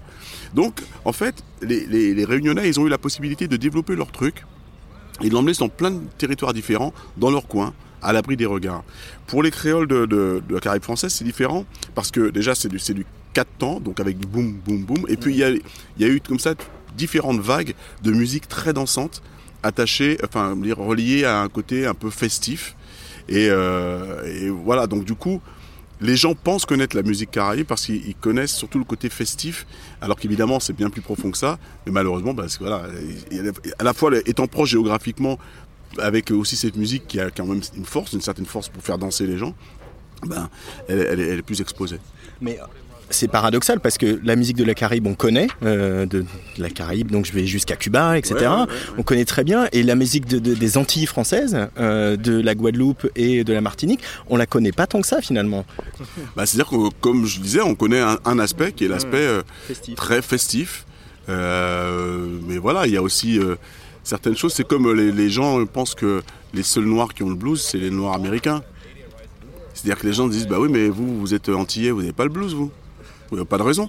Non, on n'a pas du tout été esclave ni rien. hein. Non. Hein Mais ça, c'est une vision un petit peu euh, ethnocentrique, euh, je dirais, euh, métropolitaine, qui, qui, qui existe. hein. Après, euh, encore une fois, et ça c'est très important de le noter, nous on n'est pas dans une démarche revendicatrice de communauté, on n'est pas le, le point levé contre les gens qui ont été méchants et tout ça. Parce qu'en vérité, les choses fonctionnent dans les deux sens. C'est-à-dire qu'il y a eu aussi des propositions musicales qui, ont, qui sont parties des Antilles, qui allaient dans le sens d'un côté festif, ça existe. Euh, donc maintenant, oui, nous on est là aussi pour, pour montrer d'autres aspects, mettre en avant euh, d'autres aspects de la musique euh, caraïbe française. Parce qu'en plus de ça, la richesse de cette, cette musique caraïbe française, quand même, c'est qu'elle a été longtemps reliée à la Louisiane. Voilà, parce que c'était le même territoire, c'était la France, et qu'il y a des liens hyper forts entre la Louisiane et la Caraïbe française. Il y en a eu et il y en a encore aujourd'hui. C'est ça qui est intéressant. Et raconter une histoire et témoigner euh, d'un passé. C'est- c'est aussi la vocation de Delgrès. Oui, c'est la vocation de Delgrès, mais et- et c'est ça aussi qui est, qui est fondamental, c'est que nous, on s'est retrouvés autour de la musique. C'est pour ça que les gens qui viennent au concert, eh ben, ils peuvent ne rien savoir de Louis Delgrès et juste s'éclater sur une musique qui est là, qui sent bon le bayou et qui est, euh, qui est, qui est enracinée. Mais c'est c'est pas un cours d'histoire, c'est un truc actuel d'aujourd'hui. et On n'est pas obligé de- de- d'aimer l'histoire pour venir nous voir. Ouais, ça va sentir bon le bayou sur la Tsugi Radio. Merci beaucoup Delgrès. Merci. Merci. Président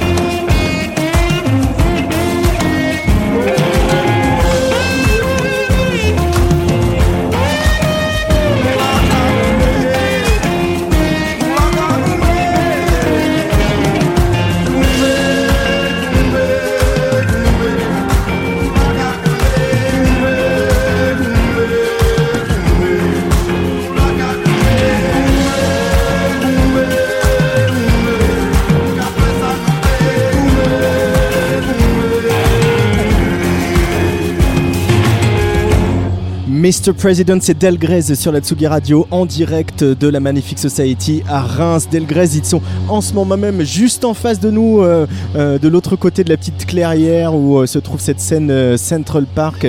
Ils sont en train de donner un concert assez bluffant, assez intense, rock, blues.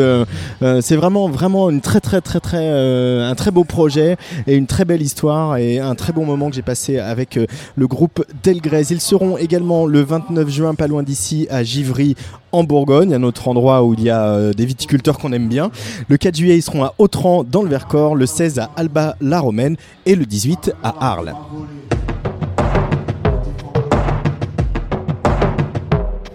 Radio.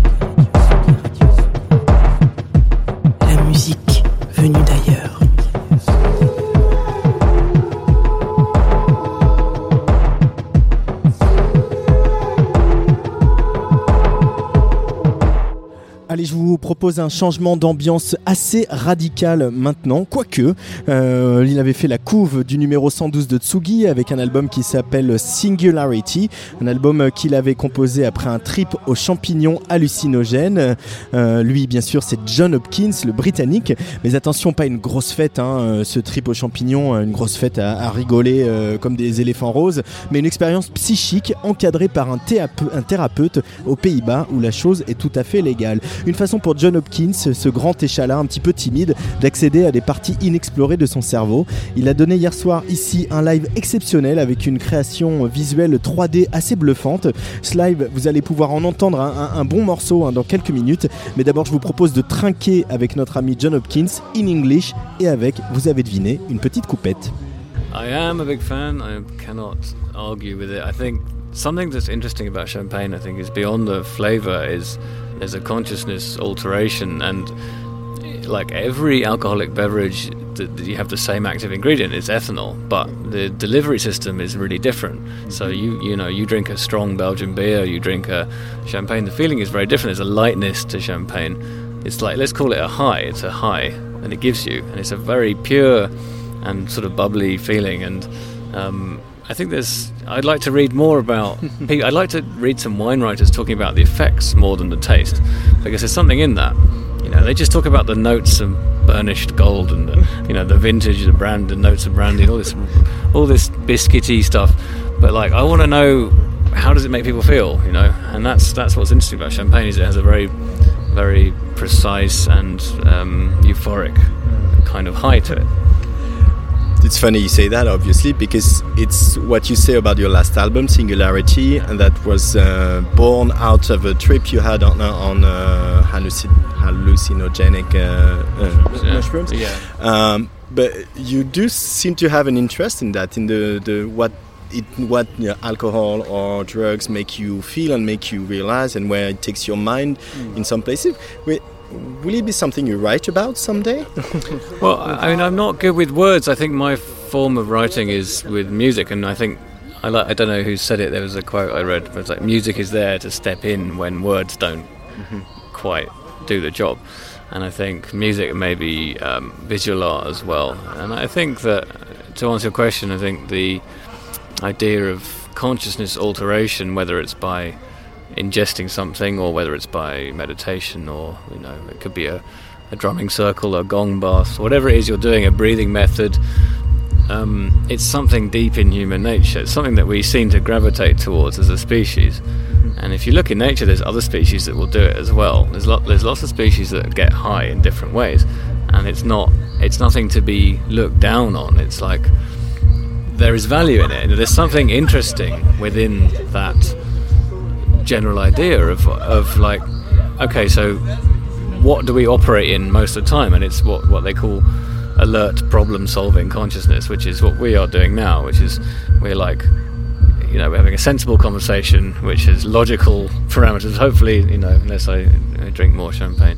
And um, but there's also there's many other forms of consciousness and many ways in which you can alter it, and, and they all have something to offer. And you know, that's where you can perhaps find answers to some deeper questions in life. So I thought I would experiment a bit with that to try and find, you know, firstly maybe some some deeper answers into questions I had about my own life and about existence, but also looking for some some deeper forms of music, you know, and um, so I thought, you know, I, to some degree I've been doing that before because the previous album Immunity had big influence from self hypnosis, meditation, and also MDMA and the experience of MDMA within a group setting, which is can be, can be quite profound as well. Um, but yeah, with this one, I think I went a little deeper into that and. To, to remind our listeners, you didn't just drop an acid and then write your music. You went uh, in the Netherlands with a therapist, where these things are very controlled, and you try to have a, to have a profound experience. Uh, I'm not asking about your personal life; that's not a question. But what did you discover about the artist you are during this session? Well, really, that there's um, underneath all the bullshit, all the stuff that you live through day to day, all the problems you encounter, all the stuff that makes us feel like we're different from one another. These are not new realizations, these are realizations that these practices always give you, but simply there's a unity underneath all that noise. And um, I wanted to make music that reminded people of that, whether they knew or didn't know that they'd felt it before you know, I love it when people hear my music and they say, "This reminded me of a feeling that I didn't feel like I'd had before," and that that's a contradiction in a way.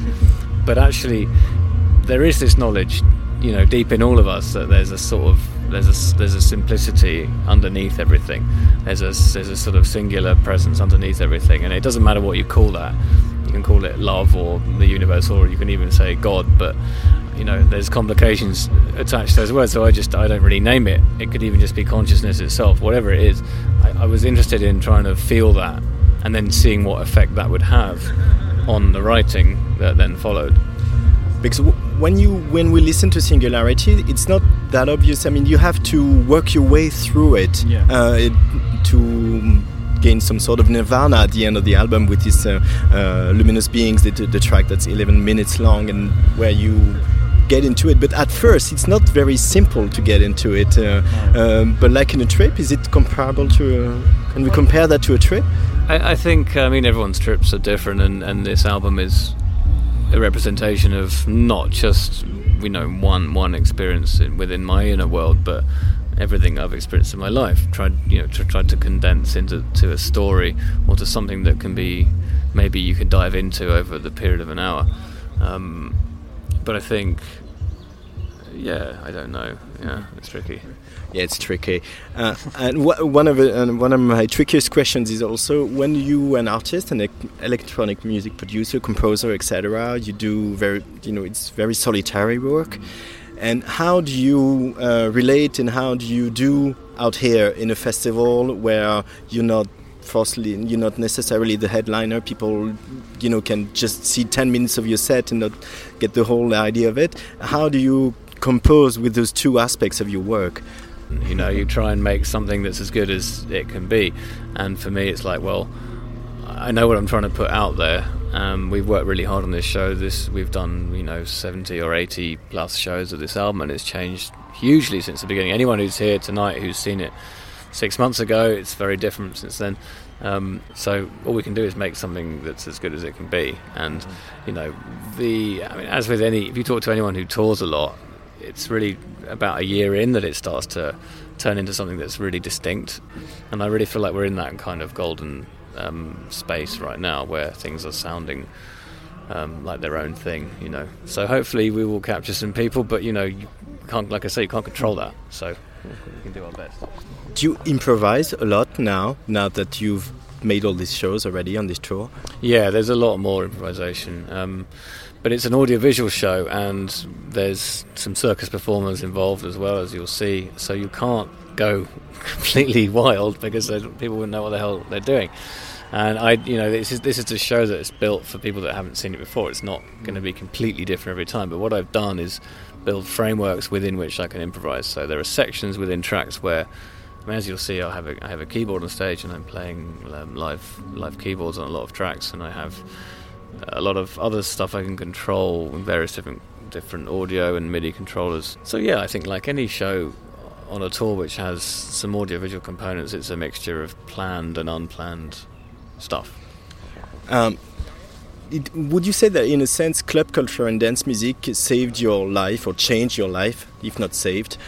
yeah, I wouldn't say saved my life. I think that I found something in it when I was very young that I loved. I remember hearing this um, EP called uh, by this. I think it was um, Heart House, this Akperience EP that came out, and it was all using Roland TR 909 and um, TB 303, and it was just like the most life that that really changed my life. Hearing that, it's just the most hypnotic thing I'd ever heard. I, I didn't really know where it came from and how it existed, and um, I like to reference that EP because it was the beginning of I don't know.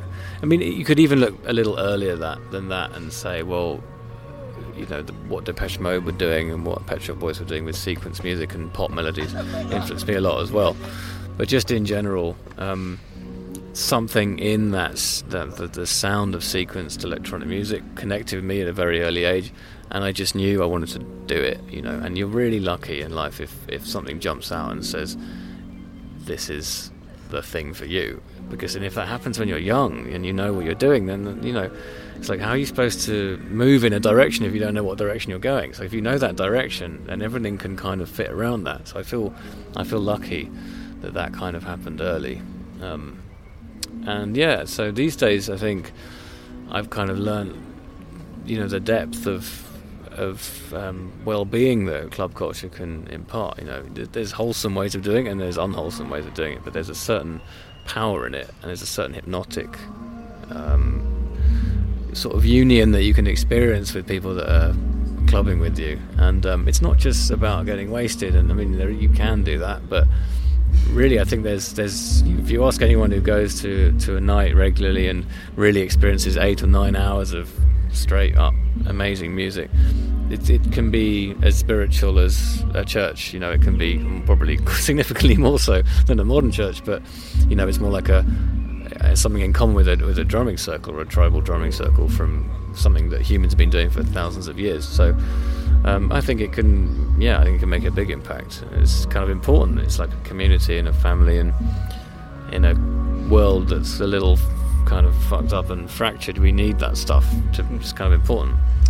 Uh, you've worked with someone, Brian Eno, who's at the crossroads between experimental and very mainstream music. Yeah. What he did with Roxy Music, what uh, you did with him with uh, Coldplay, for instance.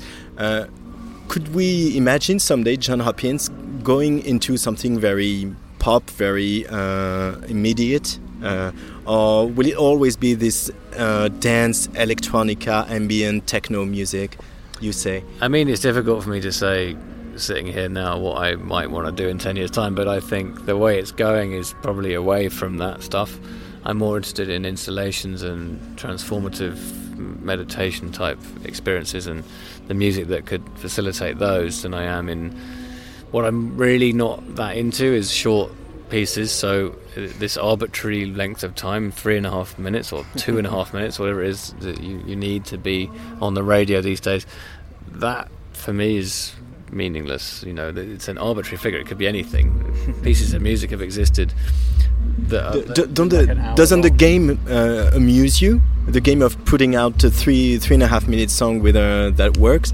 Well, I think there's some fun to it. Yeah, perhaps. I think it, if it occurs to you to do it and you have an idea, I wouldn't be against the idea, but it doesn't. In it, as an abstract thing to seek, it, it's meaningless. Really, it's like it, it's equally valid as a 12-minute instrumental piece. You know, so it really depends who I meet and and what happens in that time. But you know, I have. Uh, I, I love. Um, a really good club track. Like I've had club remixes done of my songs, and they have a you know a specific purpose as well. It's like want people to be able to get because I don't write particularly immediate music, um, but I do love like uh, I love and when you hear an absolute like banging remix of something that you've done, someone's done something to it that you can do because you're not maybe commercially inclined in that way and or don't have that inherent ability. I think that's um, there's a lot of value in that too. So What is left of the the, the classical student uh, in you? Uh, the training you had in classical music and piano, the piano. What's Yeah. No, I mean not a huge amount because I studied on Saturdays. I did this like a Saturday school at Royal College of Music, which really was about teaching me the piano, not really about composition. And I mean, you had a composition class, but that really consisted of me chatting about music with the teacher, who was just a nice guy. Um, and then the electronic career kind of existed entirely separately of that, and that was all self-taught stuff. Um, I think it's useful that I learned some of the piano techniques, but you know, if you listen to my piano on records these days, it's all really slow and really simple and really minimal. It doesn't require finger technique that I used to need to play those kind of concerts. So I don't think there's really much. I mean, you can never separate. You can never like. Don't know, remove an entire influence from your life. So it's in there somewhere, but it doesn't feel relevant to me. And I, for me, I inherently find something maybe nonsensical about studying things up to a certain year. Say, like, we're going to study things up to the early 20th century, and then everything after that is not classical, therefore we won't study it. That to me is quite strange and, and quite maybe maybe a little arbitrary again, you know. Um, so I wouldn't say I have much to, to connect to in that. Uh, MDMA on immunity, uh, mushrooms on singularity. What next? Champagne? Yeah, maybe a champagne album. Yeah, that'd be a fun one. I mean, what what next is like an interesting question because at this stage, you know, we're a year into a tour. and it's going to be another year of shows, maybe more. Um, and in that time, I will release new music. Um, it won't be under some huge album concept. It won't be. I don't have to go away and dream up something new. Particularly, I'm just going to make some new stuff. Um, what happens after that, I think, is maybe more likely to be tied in with um, themes of you know a deeper sort of internal meditation. Maybe not not really about any substances at all. Really, I don't know yet. I have to wait and see. Okay, we're, we're going to explore that champagne idea. I like that. yeah, I think I think you're on something there. Yeah, yeah, yeah. Let's do it. Thank you so much, John Hopkins. Yeah, cheers. Attention, attention, John Hopkins au micro de la Tsugi Radio et tout de suite John Hopkins en live, un concert dont on a enregistré le début rien que pour vous. Alors fermez les yeux et, euh, euh, laissez-vous euh, triper sur les hallucinations musicales de John Hopkins. John Hopkins en live et en direct de la Magnifique Society ici à Reims.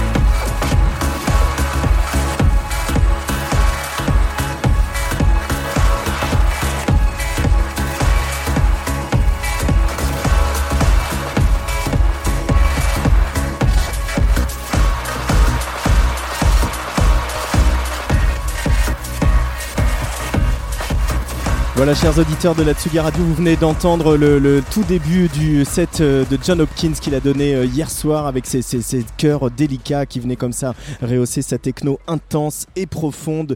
John Hopkins, qui je le rappelle, était en coupe du numéro 112 de Tsugi, un numéro que vous pouvez toujours vous procurer si vous le désirez. Alors, je crois qu'on a des petits soucis de connexion pour ce soir. Si vous arrivez à nous entendre, euh, sachez qu'on va, on va courir avec Sarah Stark juste après avoir rendu l'antenne pour aller rendre ce podcast disponible partout hein, sur SoundCloud, iTunes, euh, Spotify, Deezer et même Magellan. Mais il nous reste un invité à accueillir ce soir. On va aller faire un petit tour euh, à Nagoya. Tsugi Radio.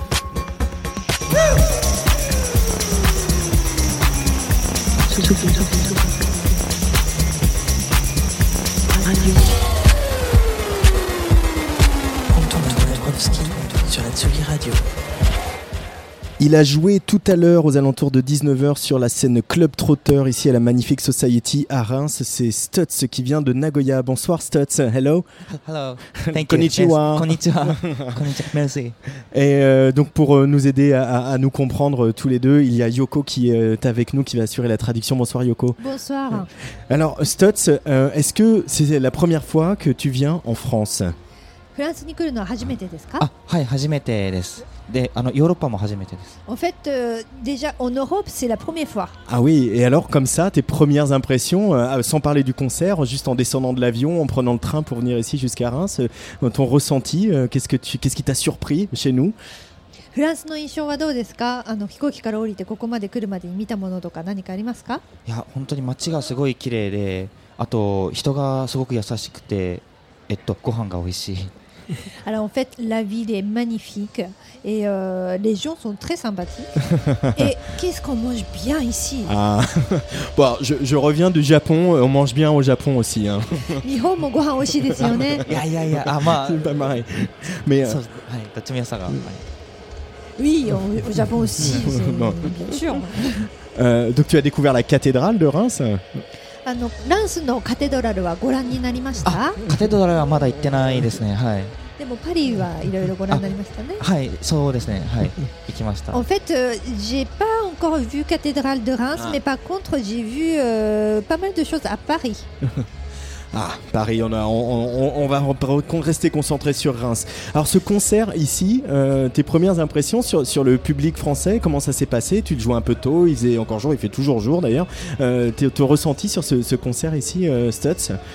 あの今日初めてコンサートをされたかと思うんですけれども、そこでのあのお客さんの反応というのはどうでした？あーなんか多分僕の曲知ってる人とか多分全然いないと思うんですけどでもなんかまあなので最初はなんかみんなどんな感じなんだろうって感じで見見られてたんですけどでもなんかえっとプレイしていくうちにだんだんみんながえっとすごいあ踊ってくれたりしてすごく良かったなってあのすごい嬉しかったです。 En fait, je pense que le public il connaissait pas ma musique, mais au fur et à mesure, j'ai l'impression que ça commence à entrer un peu ma musique dans le public et puis ils commençaient à danser, apprécier. J'ai j'ai l'impression que ça, ça a quand même pu euh, entrer dans leur, euh, dans leur univers. J'ai l'impression. Euh, Ta musique, euh, elle est faite pour faire danser. Tu veux que les gens dansent en t'écoutant, Stutz やっぱりスタッツさんの音楽っていうのは踊ってもらいたいでしょ あーでもやっぱそうですね。基本的にはやっぱ自分がまあえっ、となんだろう。なん、ね、踊れる音楽が好きなのでやっぱその作ってる時とかもなんか普通になんだろうなこうやって体を動かしながら作りますし、まあなんかはいそうやって楽しんでまあなんだろう。まあ思い思いに楽しんでもらえたら嬉しいです。En fait, euh, c'est vrai que moi j'aime bien danser avec la musique. Donc en, en composant la musique, moi je danse, je bouge. Donc si le public peut partager cette sensation avec moi, c'est génial. Mais, euh, mais voilà, donc si ça fait ça... euh, Oh, on a cassé la sono. On a cassé Internet, on a cassé la sono. Vas-y, Yoko. donc voilà, si ça donne cet effet, ça me fait très plaisir. ouais. Euh, Stutz, on va écouter un, un disque pour euh, que les auditeurs de la Tsugi Radio se, se rendent compte euh, et te découvrent et découvrent ce que tu fais. Mais comment toi, avec tes propres mots, tu décrirais euh, ta musique et ce que tu fais あのこれからですねスタッツさんの音楽をあの聞いてもらおうと思うんですけれどもまずはその前にスタッツさんご自身の言葉でどんな風に自分の音楽をあの表しますかあ難しいですねなんだろうえーっとまあでもやっぱ えーっとあったかい。ゴンゴンゴンあそうですね。あのえーっとあったかい音楽で、えーっと踊れてでまあやっぱ、えーっとブラックミュージックのあのエッセンスが入ったまあなんだろう。えーっとまあえーっと聴いて気持ちいい音楽になってると思います。ぜひ聴いてください Alors en fait, je, je considère que ma musique est plutôt chaleureuse et on peut danser avec et il y a une forte influence de black music et euh, je pense que ça peut être un- une musique assez agréable à écouter. On va, on va le vérifier tout de suite, on va écouter un peu de musique et puis euh, vous restez là, on va continuer à bavarder tous ensemble. On écoute Prism, c'est le dernier titre de Stutz, le dernier single qui est sorti il n'y a pas très longtemps. Prism Stutz sur la Tsugi Radio en direct de la Magnifique Society.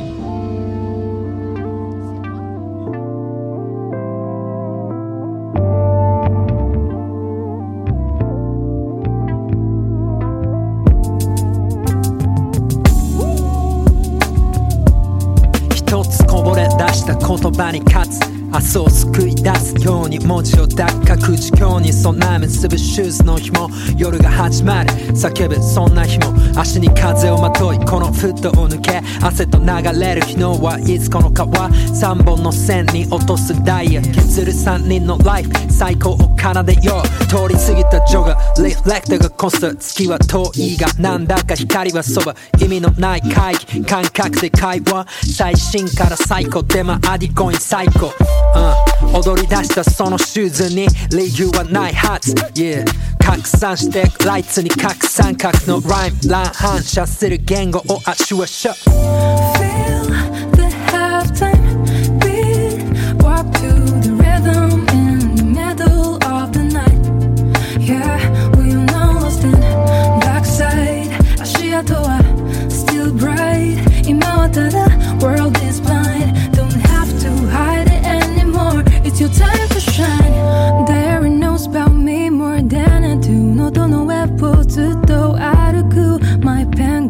back and forth between the present and the past.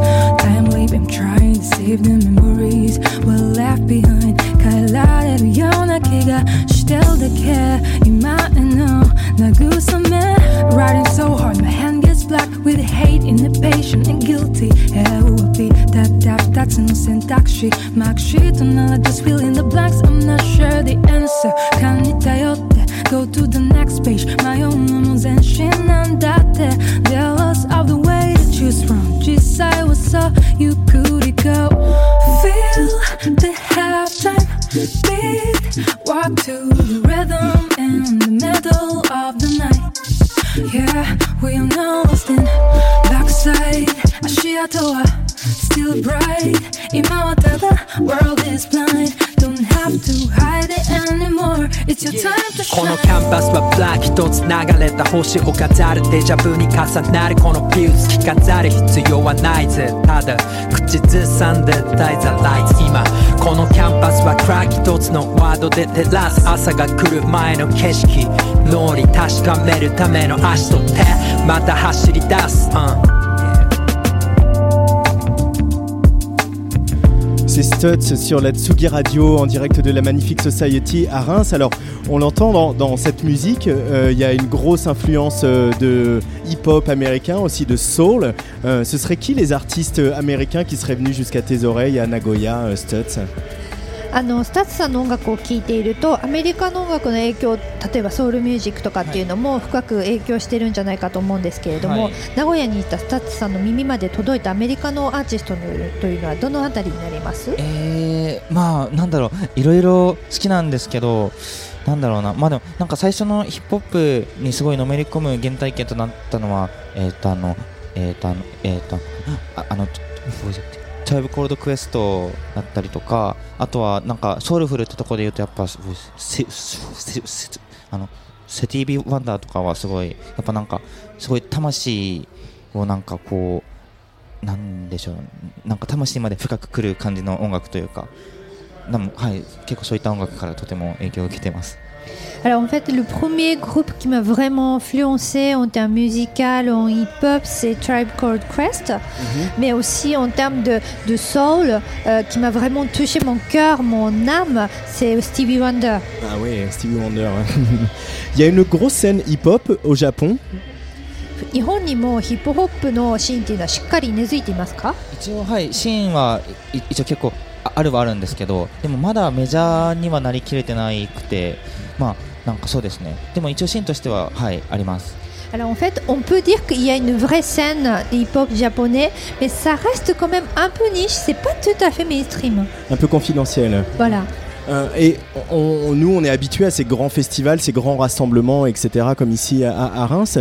Euh, Est-ce qu'au Japon, il y a des endroits comme ça où tu peux jouer ta musique devant euh, 8 à 10 000 personnes, voire plus 日本にも大きなフェスというのはいろいろありますかあはい結構いろいろありますねやっぱ有名なのだったらなんフジロックさんだったりサマーソニックさんだったりっていう感じがはいあると思います En fait, au Japon, il y a beaucoup de festivals, euh, notamment il y a deux gros festivals d'été qui s'appellent Fuji Rock et Summer Sonic. Fuji Rock, donc on imagine pas loin du mont Fuji. フジロックはやっぱりあの富士山でやってるんですかああ富士山いや富士山でややってないと思いますはい全然違うところでやってます En fait, ce n'est plus au pied de mont Fuji. Ah, ça quel l'était, dommage. mais Euh, ton album qui est sorti l'année dernière, Utopia, il s'appelle donc Utopia, mais E E-U-T-O-P-I-A. Euh, Qu'est-ce que ça veut dire Qu'est-ce que tu as voulu signifier par, par ce titre Stutz あのユートピアというアルバムを出されたかと思うんですけれども、この綴りが、あの微妙に違っているユートピアの意味というのは何でしょうか。あのなんか、えーっとあの普通の U から始まるユートピアはあの、えーっとなんだっけなラテン語でなんか えーっとノープレイスって言ってなんか存在しない場所って意味なんですけど、えーえーと EU だと,、えーっとあのグッドプレイスって言ってなんかあの存在しうるいい場所みたいな意味でなんかそれなんか結構その理想の場所みたいなものをなんか存在しないっていう風に思いたくないって思いからなんかその EU の方のユートピアにしました。Alors en fait, en général, ça commence par U, mais euh, ce utopie, c'est euh, en latin, c'est un endroit qui n'existe pas, c'est ça? Mais euh, si ça commence par EU, ça veut dire que en fait c'est un endroit good place, donc c'est un bon endroit quelque part de bien et qui existe. Donc moi je veux croire le utopie ça existe. Donc voilà j'ai mis ce, ce ces lettres, euh, la différence de lettres qui signifie en fait finalement que utopie ça existe. Que l'utopie ça existe et de créer un endroit comme ça où on, on- on écoute la musique et on partage et on est bien tous ensemble, c'est ça aussi que ça veut dire そういうそれは結局音楽があってみんなが一緒にいろんなものをシェアできるそんな場所っていうことですかね。なんかそれあまあなんかそのどう思ってもらうかはその人人それぞれでいいと思うんですけどなんか個人的な思いとしてはなんかなんだろう えっとまあなんでしょうすごいその自分がなんかいいっていやあのえっと今の自分になんなんな納得できてるみたいなそういう理想の状態みたいなそういった意味でまあなんかそういったところまあなんかそういった状態になれるようになんかいろいろえっとなんだろう目の前のこととかやっていきたいなみたいなそういう思いでつけました。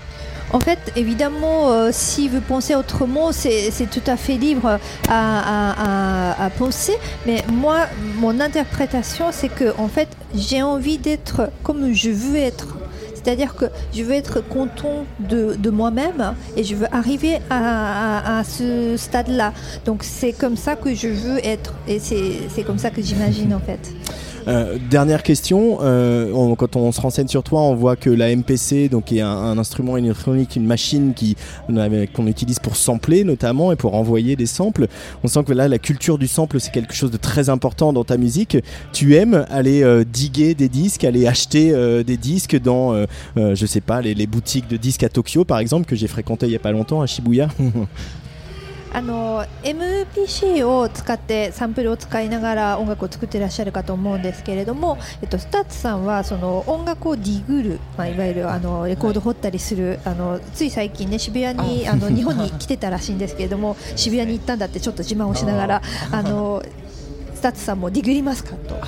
それはやっぱそうです。レコードは、はい、結構買いに行きます。渋谷もありますしあとあの神保町ってエリアがあってそことかはいろんな古いレコード屋さんがいっぱいあっておすすめなので日本に来た時はぜひ Alors en fait, je sais que tu frimes, mais euh, évidemment Shibuya, on digue, effectivement. Mais je ne sais pas si tu es allé à Jimbocho. Il y a un quartier qui s'appelle Je Jimbocho suis passé, oui. avec euh, des, des vieux bouquins, bouquins et tout ça, donc euh, il faut y passer. Mais c'est une inspiration pour toi d'aller euh, fouiller les bacs de disques Stutz そうやって。あの古いビバイナルをディグることにインスピレーションを受けたりしますか？それははいもちろんあります。やっぱそれでなんか結構なんだろう Apple Music とか Spotify じゃ出会えない音楽と結構そのレコード屋さんでは出会えるのでやっぱそういう音楽とかになんかインスピレーションをを受けることは結構ありますね Effectivement, en fait, c'est des musiques que je ne peux pas rencontrer à travers Apple Music, euh, Spotify. Euh, c'est l'endroit un peu unique que tu trouves des musiques un peu uniques. Merci beaucoup, Stutz, d'être venu euh, nous voir. Arigato gozaimasu. Je frime encore. Merci. Beaucoup euh, d'être passé par le micro de la Tsugi Radio. On va euh, rendre l'antenne et puis je vais courir avec l'ordinateur pour aller mettre ce podcast tout de suite disponible sur tous nos réseaux. Vous en avez l'habitude. Je voulais remercier Jean-Charles de l'équipe de sécurité du festival qui a veillé sur nous depuis tout à l'heure, mais bien sûr Sarah Star qui a réalisé cette émission, Elodie Mathieu et Delphine Diard qui se sont occupés de tous nos petits rendez-vous avec tous les artistes de cette magnifique society et puis bien sûr Cédric, Damien et toutes les équipes de la cartonnerie de Reims. On se retrouve demain à partir euh, de 19h ici à Reims dans le parc de Champagne. Toujours une coupette à la main et puis on va essayer d'appeler le docteur d'internet pour que ça fonctionne un petit peu mieux tout ça demain soir. On vous embrasse, allez bye bye. Radio.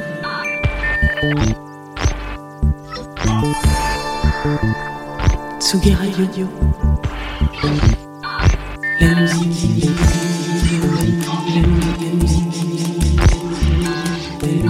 Tsugi Radio. La musique venue d'ailleurs.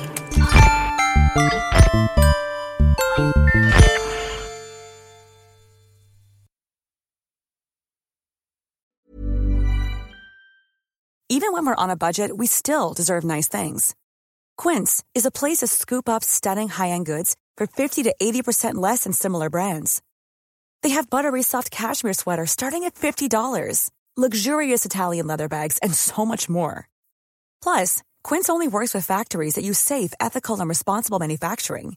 Get the high-end goods you'll love without the high price tag with Quince. Go to quince.com slash style for free shipping and 365 day returns.